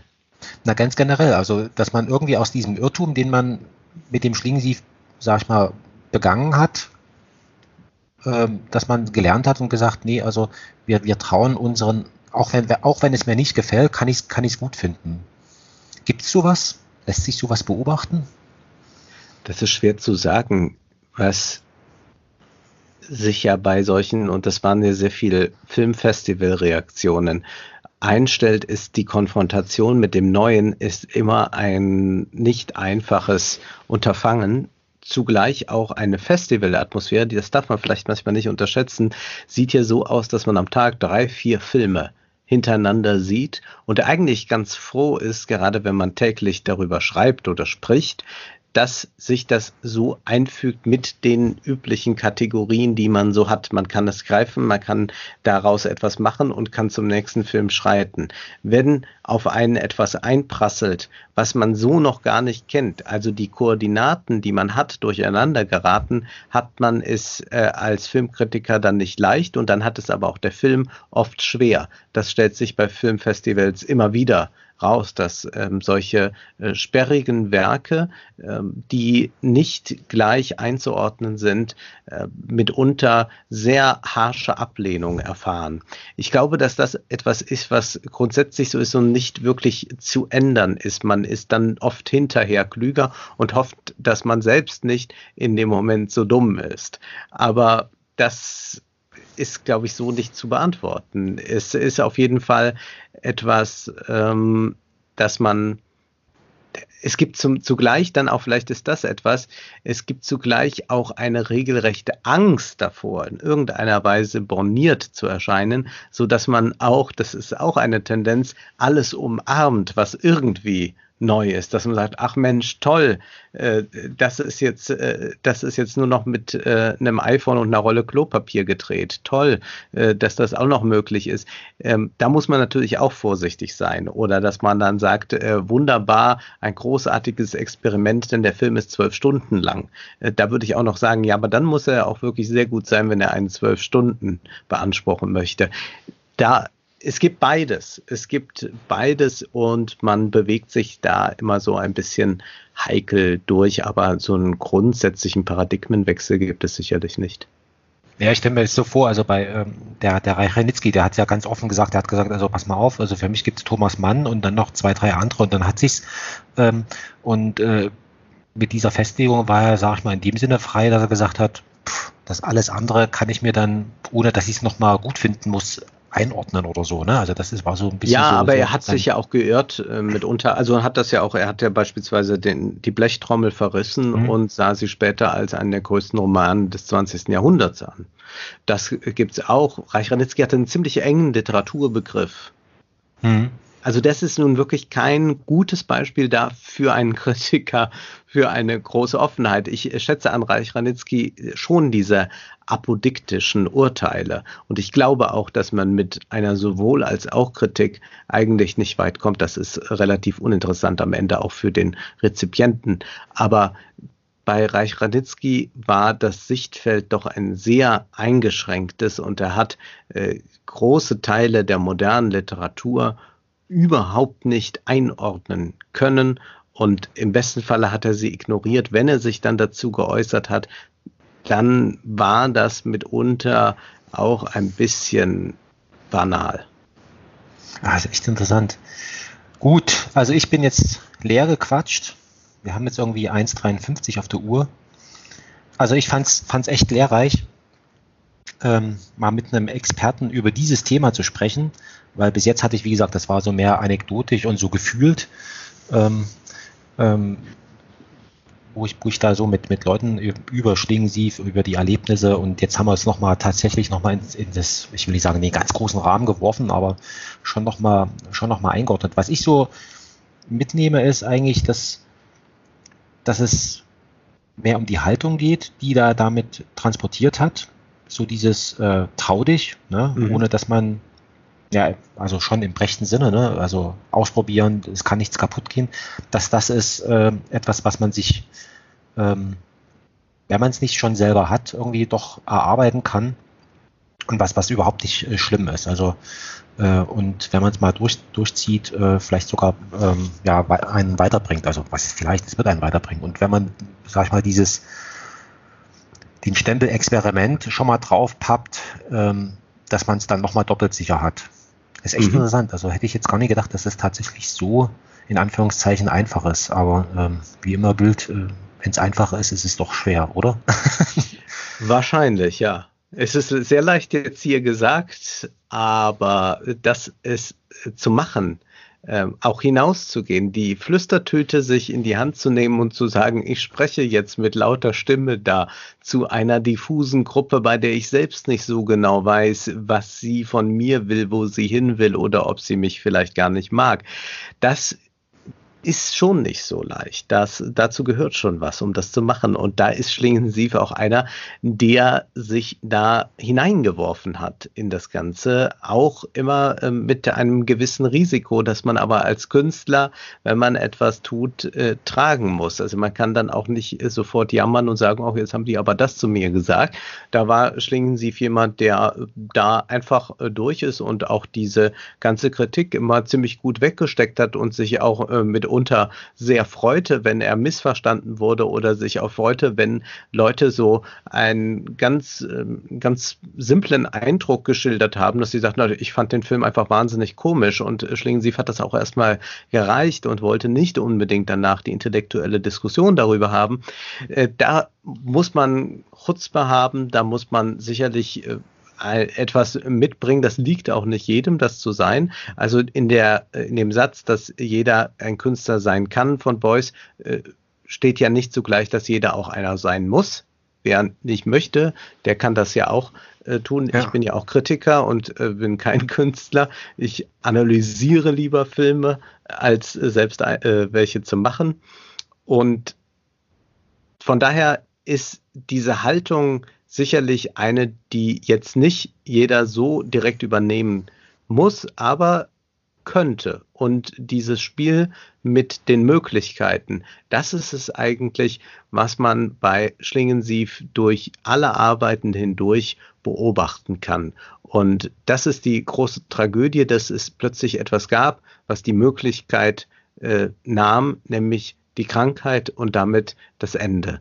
Und das war etwas, was Schlingensief dann nicht akzeptieren wollte und sich auch dagegen noch einmal aufbäumte, äh, wenngleich er wusste, wie verzweifelt sinnlos und zwecklos das Ganze ist. Na, sinnlos nicht, aber zwecklos. Sinnvoll war es schon, dies noch einmal zu tun und sich damit auch eben äh, als Künstler noch einmal äh, äh, in Szene zu setzen, beziehungsweise als Künstler auch nochmal die Position zu vertreten. Grundsätzlich muss ich als Künstler noch nicht einmal den Tod äh, akzeptieren. Er wird zwar kommen, aber ich akzeptiere ihn nicht. Das ist schon eine sehr interessante Haltung, die man vielleicht auch hin und wieder eben auf sein eigenes Leben ableiten kann, auch für diejenigen, die keine Künstler sind und auch keine werden wollen.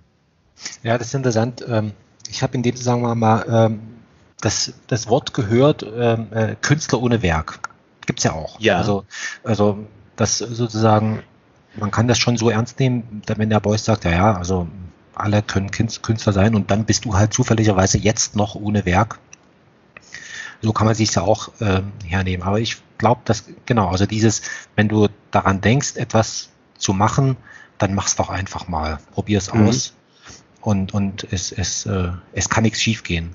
Bei uns ist nichts schiefgegangen. Zwei Stunden haben wir gesprochen. Sehr gut. Wolfgang, ich danke dir. Ich danke und, dir. Ähm, ja, schauen wir mal, wann wir uns, also man begegnet sich mindestens zweimal, ähm, wann wir uns wieder über den Weg laufen. Alles klar. Vielen Dank, Wolfgang. Ciao, ciao. Vielen Dank. Tschüss.